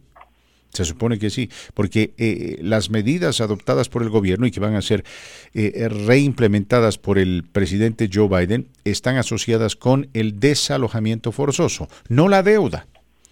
La deuda sigue vigente. ¿Cómo estás, querido Jesús? Bienvenido al programa. Gracias por acompañarnos. ¿Qué tal? ¿Qué tal? Muy buenas tardes. Muy bien, gracias a Dios, aquí trabajando. Eh, como lo sabes, ya estamos preparándonos para un evento que le llamamos Sabor, un sabor único. Es un evento lleno de magia, eh, de, lleno de, de comida muy buena, de más de cuarenta proveedores de comida y bebida, grande gente que se va a dar cita este viernes seis de agosto en el Jardín Botánico de Denver, así es que estamos muy contentos por esto, estamos esperando poder verles a ustedes, a la estación ahí presentes. Así es, mi querido amigo, vamos a hacer todo lo posible por participar en el evento, por supuesto, como siempre lo hacemos. Este, ¿quién patrocina el segmento el día de hoy? El día de hoy le queremos dar las gracias a, a varios. Queremos darle muchas gracias a Blue Moon, Don Julio, Shump, American Facility Services, a Ether Mechanical, a Tequila Herradura y a Pepsi, porque están, son uno de los uh, patrocinadores que nos ayudan y que nos dan lo que necesitamos para poder echar a andar este este evento cada vez que lo hacemos. Les agradecemos también a todos los restaurantes que están participando, son bastantes como para mencionarlos todos ahorita, pero quiero dar las gracias a todos los que están participando porque gracias a cada uno de ellos este evento es un éxito. Así es que muchas gracias, gracias por este segmento y también agradecerle también al staff y al equipo que está ayudándonos a que esto sea posible de la Cámara de Comercio Hispana. La frase del día. La frase del día, hoy no hoy no tenemos una frase, más bien es una invitación, eh, y de hecho vamos a ser un poquito este bien casi como de rayo en esta semana, porque estamos trabajando, echándole las ganas para que este sabor sea sea la verdad único, sea, esté bajo todos los reglamentos, eh, seguimos todos los reglamentos que nos están pidiendo también el Jardín Botánico de Denver, pero sí queremos que también la gente sepa que también puede todavía obtener sus tickets yendo y visitando la página de sabor denver punto com, la página de sabor denver punto com, ahí encontrará más información sobre el evento, eh, sobre lo que tendremos ese día, también los diferentes restaurantes que nos están apoyando. Por ejemplo, quiero también mencionar a un par nuevos que nos acompañan desde lo que es el Nola Voodoo Tavern, que ya se apuntó también a ser parte de este de este evento, otra compañía peruana que va a tener comida peruana, que se llama Quero Catering, también se está uniendo a esta festividad, y también tenemos al grupo de colombianos, a nuestra a la Asociación Colombiana aquí en Colorado, que se está uniendo también al evento, donde van a invitar a un grupo que se llama eh, Vallenato, Conjunto Vallenato, donde van a van a yo creo que a, este, a, a, a aprender a la gente, yo creo van a darle esa energía que traen desde Sudamérica con lo que es el, el ritmo y el sonido muy peculiar de ese de ese uh, de esa música que ellos tocan, de ese uh, de ese estilo que solamente se escucha en el vallenato. Ahí van a estar ellos presentes el día seis de agosto en el Jardín Botánico de Denver, y le damos muchas gracias a ellos por porque se están uniendo al grupo. Muy bien, perfecto, mi querido amigo. Yo tengo una frase del día, si me permites. Especial, sí. Está asociada con sabor, ¿no? Y es, es una frase que va a inspirar a mucha gente que va a participar en este evento. ¿Sabes qué dice? Ya me imagino. Si tienes hambre, come. Esa es la frase. Una frase muy simple pero profunda, porque va a haber mucha comida, ¿no? Y de la mejor. Entonces, el que tiene hambre, que coma. Y si usted va a ir a Sabor, mi querido amigo, por favor, empiece a ayunar un día antes para que haya, haya bastante espacio en el estómago para comer, porque va a haber comida muy, pero muy sabrosa de todos los rincones de, de Latinoamérica. Así es, tenemos, uh, eso es lo bueno, fíjate, tenemos comida mexicana, pero son varias regiones. Es la región, por ejemplo, del Bajío, por allá, lo que es este eh, Zacatecas, lo que es este la parte central de, de Jalisco. Vamos a tener gente de Chihuahua, de Michoacán. Cada uno de ellos traen algo muy típico, muy original de su tierra. Vamos a tener, el tequila va a ser de diferentes estilos, van a, van a servirlo en diferentes maneras, según ellos lo han aprendido, según sus restaurantes lo venden mejor. Va a haber Fogo de Chao está presente, Fernando, de veras. Gracias también por los contactos y el apoyo que nos que siempre nos das. Este, este Fogo de Chao se acordó también de participar. Ahí Qué va bien. a estar representando lo que es la comida brasileña. Ahí seguramente estará nuestra amiga Marcela, ¿no? Que trabaja para Fogo de Chao. Eh, casi siempre ella participa en en en, uh, en Sabor y, y, y si voy y si tengo la oportunidad de participar en Sabor, eh, iré a saludarla y a saborear esa carne tan sabrosa, tan jugosa, tan bien hecha de Fogo de Chao. Pero no solamente me voy a quedar ahí, hay que ir a, a gozar de, de, de las gorditas de nuestros amigos de del restaurante Molino, en fin, ¿no? Hay, hay tanta oportunidad, hombre. Eh, salvo que tú pases primero por ahí, porque a ti te conocen como el huracán, porque tú pasas primero y luego todos los demás ya no tienen oportunidad de comer. Así es, el huracán del norte. No, no es cierto, no. No, la verdad que me da, me da mucho gusto, la verdad, de que sí participen ellos. Como yo siempre les digo, es una abre puertas, es una manera de conexión con otra gente. Muchas veces, Fernando, las oportunidades uno espera que lleguen así a tocarle la casa y la verdad que no. Muchas veces hay que ir a buscarlas allá afuera. Y no tengo frase del día, pero sí me acordé de algo que sí dijo este Pitbull, y es cierto, the harder I work, the luckier I get. Entre más trabajo, más suerte, me, me, más sortudo me pongo. Y yo creo que sí es cierto, entre más trabajamos y más tocamos puertas, más puertas de estas se, se nos van abriendo. Así es que yo creo que este sabor está lleno de magia, de música, de comida, pero también no es más que una gran excusa de nosotros para poder conectar gente, que la gente pueda conocerse y echar a andar esa magia que a veces le llamamos negocios, ¿no? Que la gente pueda interactuar y que de alguna manera puedan generar nuevas oportunidades. Así es que aquellos que nunca han ido, los invitamos a que le echen un ojo, sabor denver punto com, sabor denver punto com. Si usted quiere participar en este o en el próximos años, recuerde que este ya es el décimo tercero, con excepción del año pasado. Este se está celebrando ya este año, décimo tercero, y esperemos tener muchos más para seguir ofreciendo eh, unas oportunidades nuevas a nuestra comunidad hispana aquí en el estado de Colorado. Muy bien, gracias mi querido Jesús, muchas gracias por participar, estaremos en contacto mañana. Hasta mañana, gracias. Nuestro buen amigo Jesús Carrillo, en representación de la Cámara Hispana de Comercio de Colorado. Eh, tenemos que ir a la pausa, mis queridos amigos, eh, después continuamos con más. Eh, repito, vamos a empezar a enfocarnos en las noticias más importantes que son de último minuto, como esta interesante noticia asociada con eh, la extensión de la prohibición del desalojo forzoso de personas que son inquilinas. Sus llamadas telefónicas bienvenidas al siete veinte, cinco veintitrés, cero cero cero cero. Somos cincuenta cincuenta. cincuenta cincuenta. Mitad música y mitad cotorreo para ti. ¡Qué bueno! doce ochenta y noventa y siete punto siete Denver. Recta final de su programa comunitario La Voz del Pueblo. Recuerde, a las tres de la tarde llega Claudia Reyes, que a propósito a las cuatro de la tarde va el miércoles, mañana miércoles, a entrevistar a hoy por hoy uno de los cantantes más populares, que es el precisamente intérprete de esta canción que anda pegando mucho, Fernando Sergio, ¿eh? Anda pegando con tubos, está ocupando primeros lugares en las uh, en la revista Billboard, etcétera, como es la canción de El Albañil, Fernando Sergio, y él va a entrevistar a este joven intérprete de música regional mexicana, Gerardo Ría, Gerardo Díaz, perdón. También lo podrá ver a través de la magia del internet en la página oficial de K B N O. Qué bueno, ¿eh? Para que no se lo pierda, mañana miércoles a las cuatro de la tarde. Dos cosas. Viene una serie de documentales en el canal de Historia en Español o en Netflix, Fernando Sergio. Eh, ayer lo compartió en parte mi hijo y me llamó mucho la atención en lo personal. Sabe que me encanta este tipo de documentales. Es algo similar a lo que hemos visto en uh, The Men's, los hombres que construyeron Estados Unidos, la historia de grandes empresarios, Rockefeller, J P Morgan, etcétera, etcétera, etcétera. En México también se han dado grandes, grandes empresarios.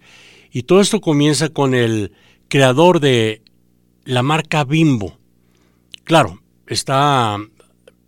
diríamos, uh, eh, toman el personaje de la vida real para plasmarlo en la pantalla con un actor, Fernando Sergio, pero es lo que vi respecto a la historia de Bimbo, cómo nació, que, cómo el pueblo mexicano lo aceptó, todo lo que tuvo que eh, llevar a cabo el creador de esta marca Bimbo, etcétera, también de Emilio Azcárraga, cómo nació Televisa, qué aporte ha dado a el México lindo y querido, y así, Fernando Sergio, la cementera Cruz Azul, eh, la historia de grandes, grandes empresarios, Fernando Sergio, y me lo voy a recetar, si es que en su tiempo, mañana ya tendré más la información exacta. Lo otro, por favor, comparte esa frase que me llamó mucho la atención, Abraham, hablando de frases célebres, algo del diablo.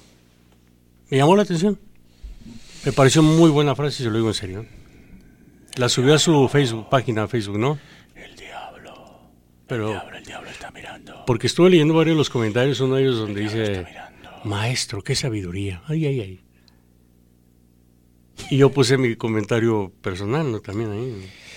Marquito Martínez, es una frase muy simple. ¿Qué dice, Fernando? Es una frase vieja. Adelante. Es una frase que tiene mucho de cierto, ¿no? Okay. Y, eh, bueno, eh, se refiere, eh, en muchos casos... Eh, a las decisiones que tomamos en la vida, ¿verdad? Eh, y, y, y bueno, dice, la frase dice, ¿no? Si no te gusta el infierno, no coquetees con el diablo. Nada más. Sí, sencillo, simple. Yeah. Si no te gusta el Muy infierno, cierto. No coquetees con el diablo. A ver, maestro. ¿Quién, por ejemplo, coquetea con el diablo?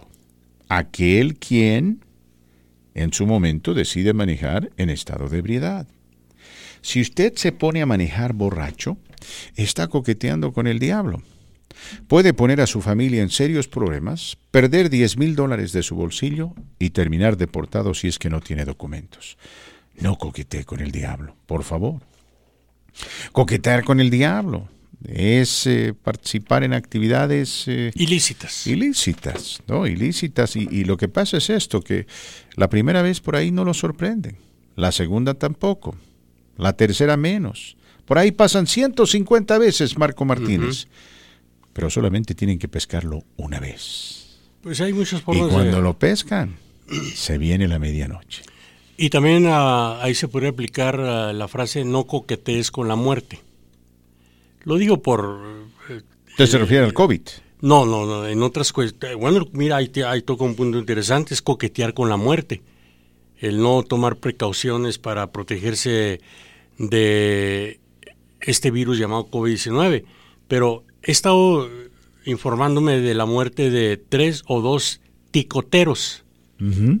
Es lo, ¿cómo se les llama? Sí, sí, ¿no? Sí, ticoteros. Influencers, yeah. Donde llegan al extremo, esta muchacha de la China se sube a una grúa uh-huh. de unos ocho pisos para estar... Eh, tomándose la selfie y hacer esta, esto en vivo, cuando cae al vacío, Francisco. Uh-huh. Por ahí anda ese video. Sí.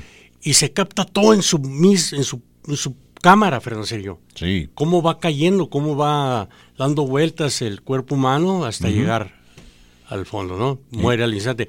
Otro influencer también, en la semana pasada, algo similar, donde sus amigos le decían, no lo hagas, no lo hagas, sube hasta lo más alto y cae al vacío, mm. capturó en su propia cámara. Y muerte de celebridades que han jugado con, con su destino, ¿no? Con la muerte.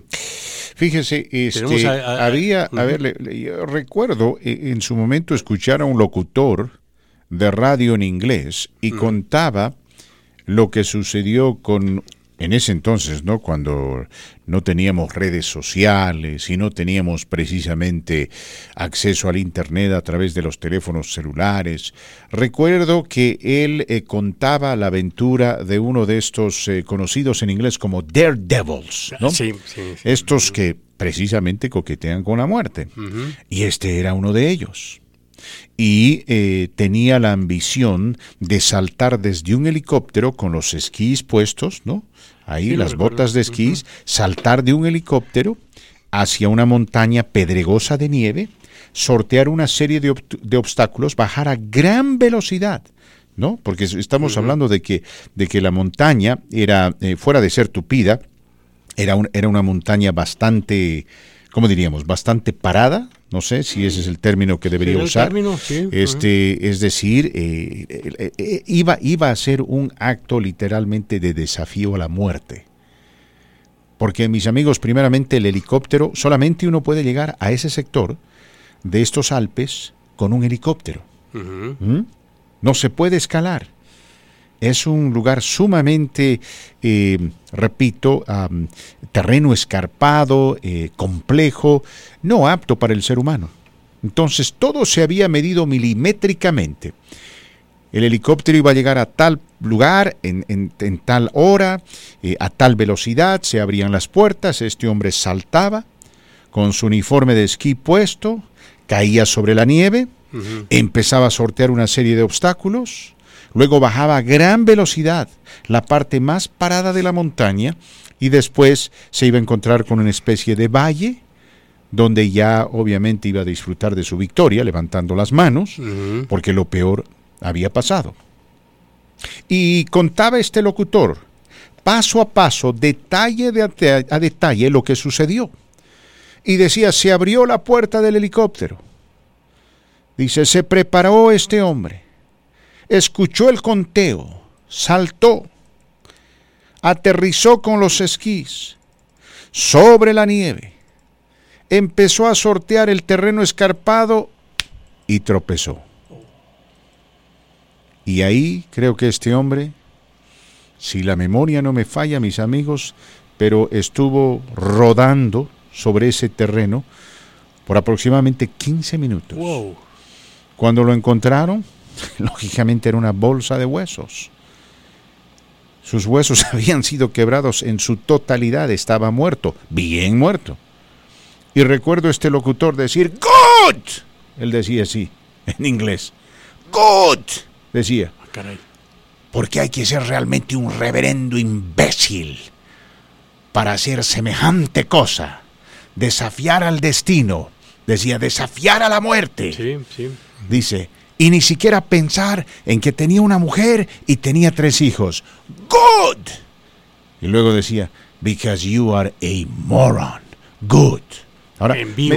Me, me parecía, sí, sí, sí, en vivo. A mí me parecía una falta total de, de, de, de, de empatía, ¿no? Dije, sí, Dios mío, dije, hay sí, que tener un poco en, de empatía. En parte hay eh, razón eh, y en parte no. Pero, decirlo, pero ahora, bueno. ahora mirando atrás, me doy cuenta que tenía razón. Sí, por eso le digo, parte de razón. Estos actores de Jackass también. Tenía razón. Ya claro. Dos han fallecido. Yeah. Último, Paul Walker. Sí. Aunque él no era el, el chofer de este automóvil. ¿Qué, qué, qué hace usted manejando como también. este? este no, ¿Fue en California, Marco Martínez? Fue en California. De, de este California. hombre que se que estaba manejando un vehículo B M W. El amigo. Y, y, y uh-huh. se estrelló. Y el hombre creo que iba a ciento ochenta millas por hora. ¿Y sabe qué fue lo que ocurrió en esa área que está rodeada de bodegas? Ahí los amigos van mucho muchacho a quemar llanta. Uh-huh. Entonces el amigo invita a Paul Walker, actor de Fast and the Furious. Vamos a, come on, let's go for a ride in my new car. Le costó tantos millones. Sube Paul Walker sin imaginarse. Y todo, todo se debió a una pequeña falla. Uh-huh. No midió el terreno, el pavimento. Inve- se realizaron varias investigaciones a más de cien millas por hora. ¿Cómo les llaman estos topos, Fernando Sergio? Estos sí, pequeños. sí, lo, les, creo que les llaman rompemuelles, ¿no? Rompemuelles o topos, como quiera. Va Precisamente el carro, para evitar la velocidad. Eh, exactamente, pa- se encuentra con esos pequeñísimos el topo, pero era tanta la velocidad que salta el carro, el, el chofer pierde el control, mm. se estrella contra un árbol y todo filmado. Sí, sí, eso sí. es coquetear con la muerte. Oh, sí, sí, sí. Coquetear, eso es coquetear fin- con finalmente. la muerte.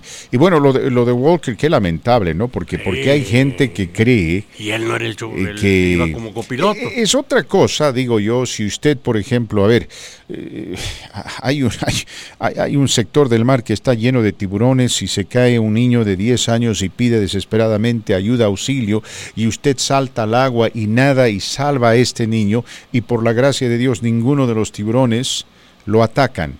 Ese es un milagro y usted es un héroe.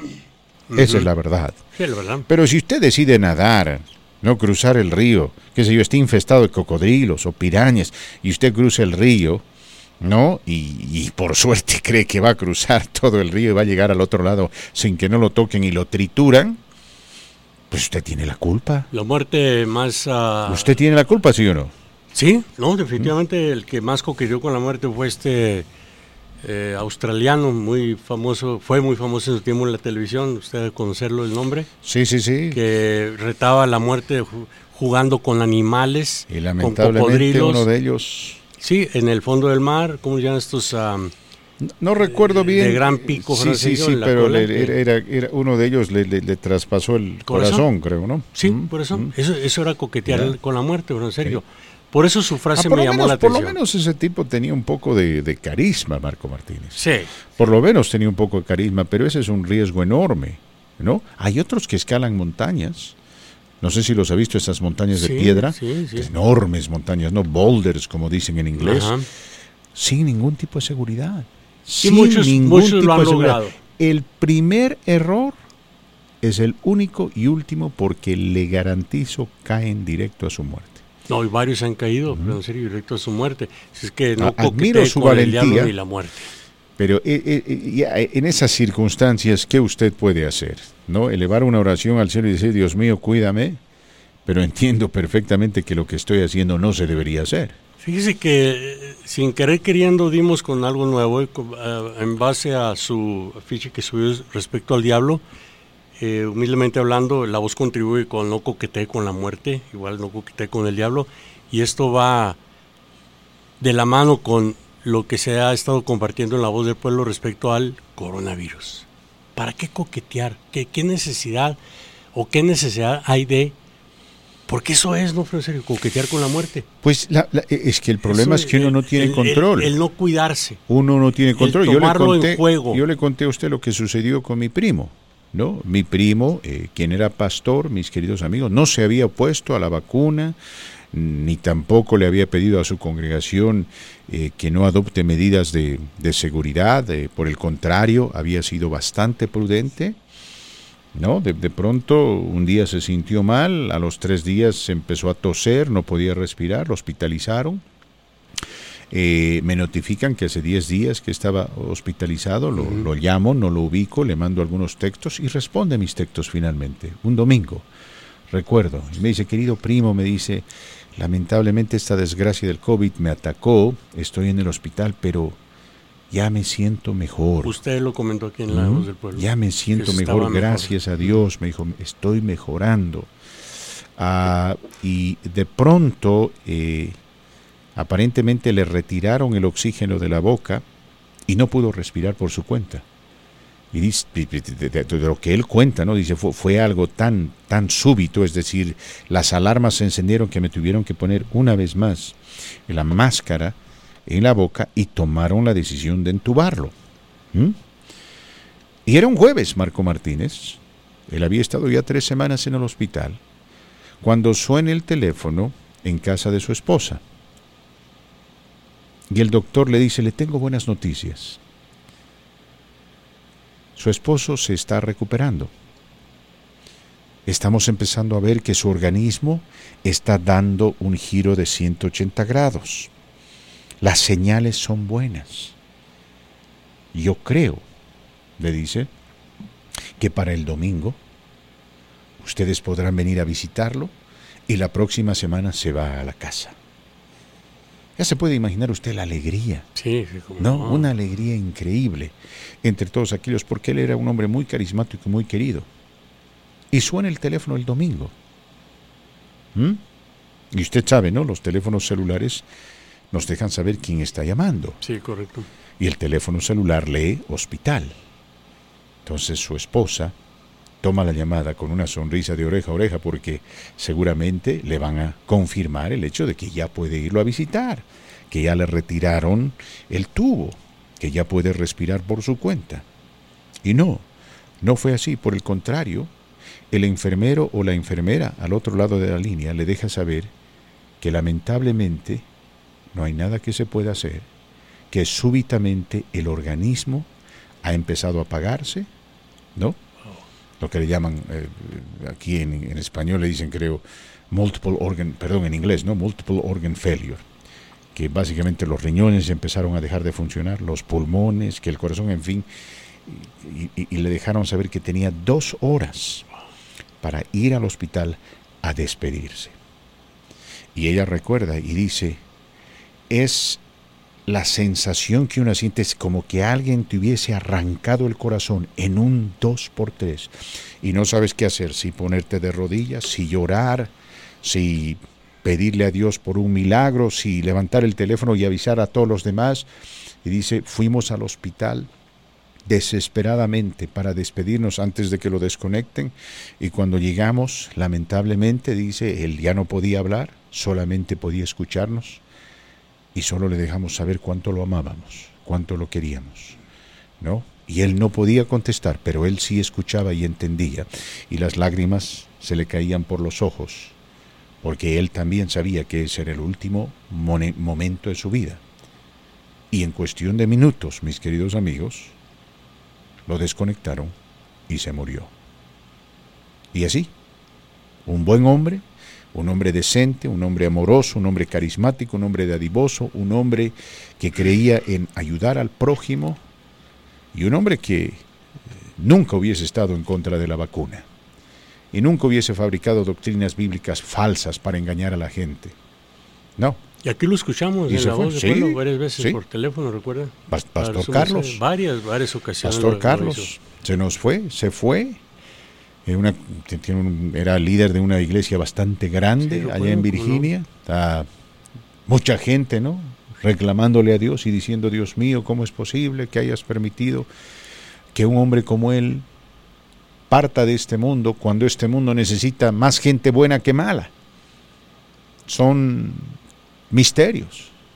La verdad no sabemos por qué, virus, pero yo digo, yo digo, Marco Martínez, digo, si un hombre como él se fue, ¿por qué yo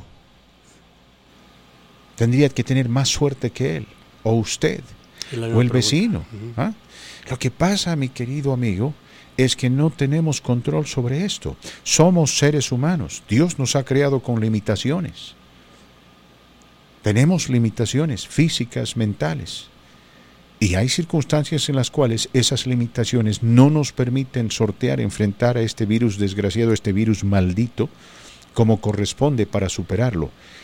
Y más allá de, de las oraciones, eh, más allá de, de, de todos los logros eh, que hayamos conseguido en este mundo, más allá de que tengamos un corazón noble y dadivoso y de que hayamos sido muy buenos padres o muy buenas madres o muy buenas hijas, más allá de todo eso, cuando el organismo no puede, no puede.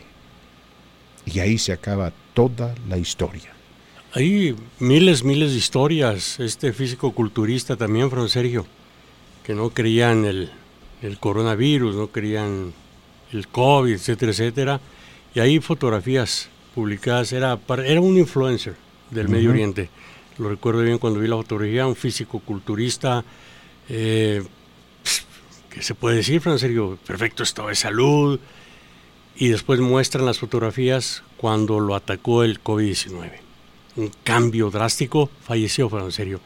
Último, eh, de los que más me ha impactado, la semana pasada se publicó este video eh, donde publican el último texto a su familia.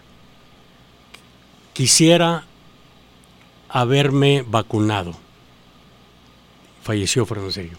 Un hombre que en un mes, en un mes, era de los que criticaba el... el proceder del gobierno estadounidense respecto al coronavirus, uh-huh. no creía en lo absoluto en, su, en la vacuna, y ese fue el último texto de su vida. Falleció.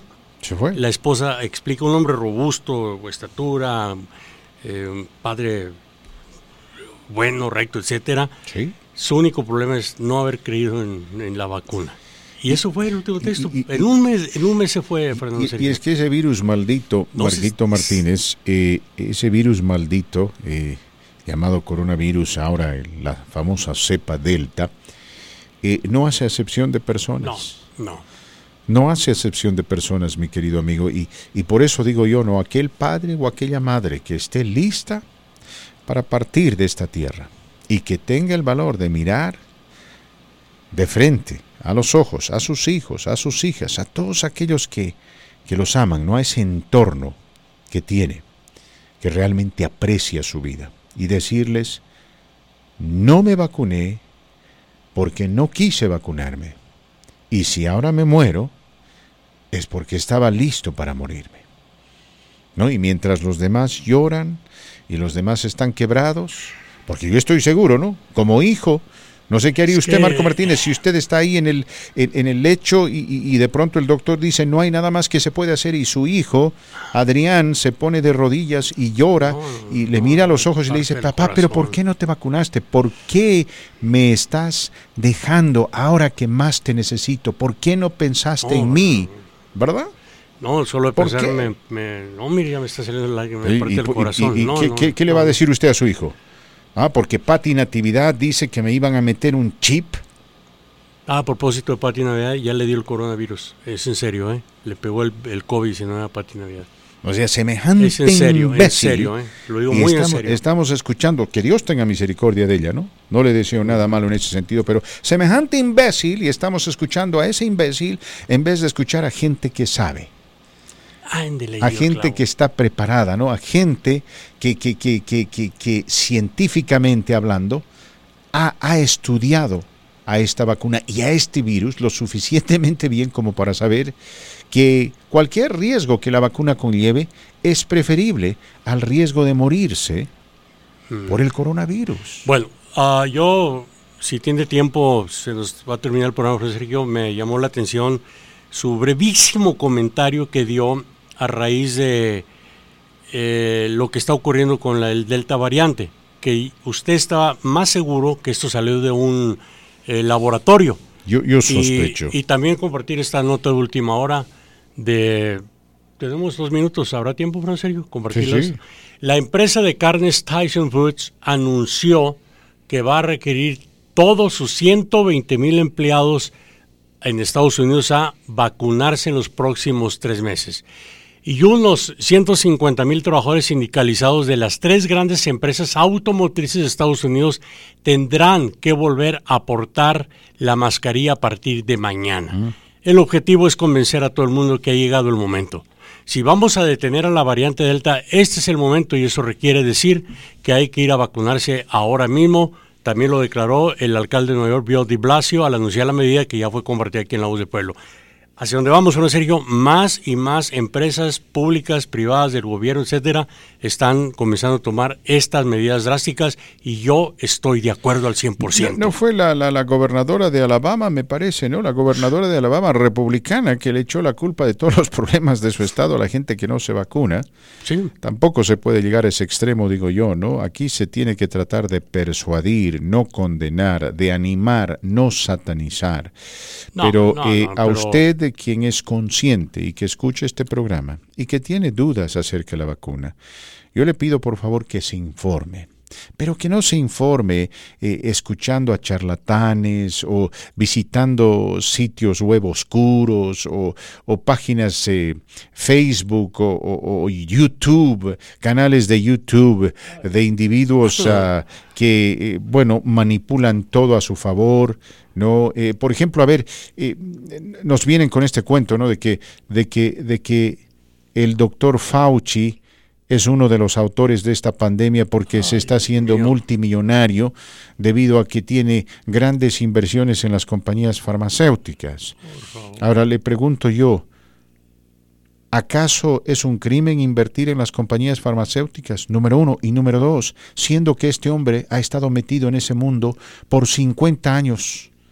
Pues no es lo lógico, porque si usted es un gran ejecutivo automotriz o si usted es un genio para la construcción, lógicamente esa es su industria, ¿no?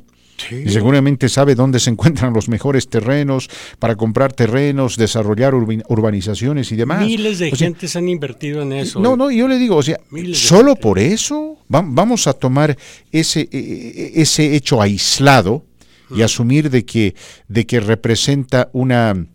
digamos, una verdad, pero irrefutable, como para decirnos que la vacuna eh, eh, es, es una gran mentira para envenenar a la gente, debilitar a la gente, evitar que el mundo se reproduzca, eh, qué sé yo, eh, someternos a la voluntad de las computadoras y demás. Entonces, en ese caso, Dolly Parton, cantante de música country, también estaría en esa misma situación que el doctor Fauci, porque ella fue la primer persona en invertir dinero en la compañía Moderna para descubrir esa vacuna también, Fernando Sergio, porque el gobierno no quería invertir en mm. ellos, recordará, ¿no? Sí.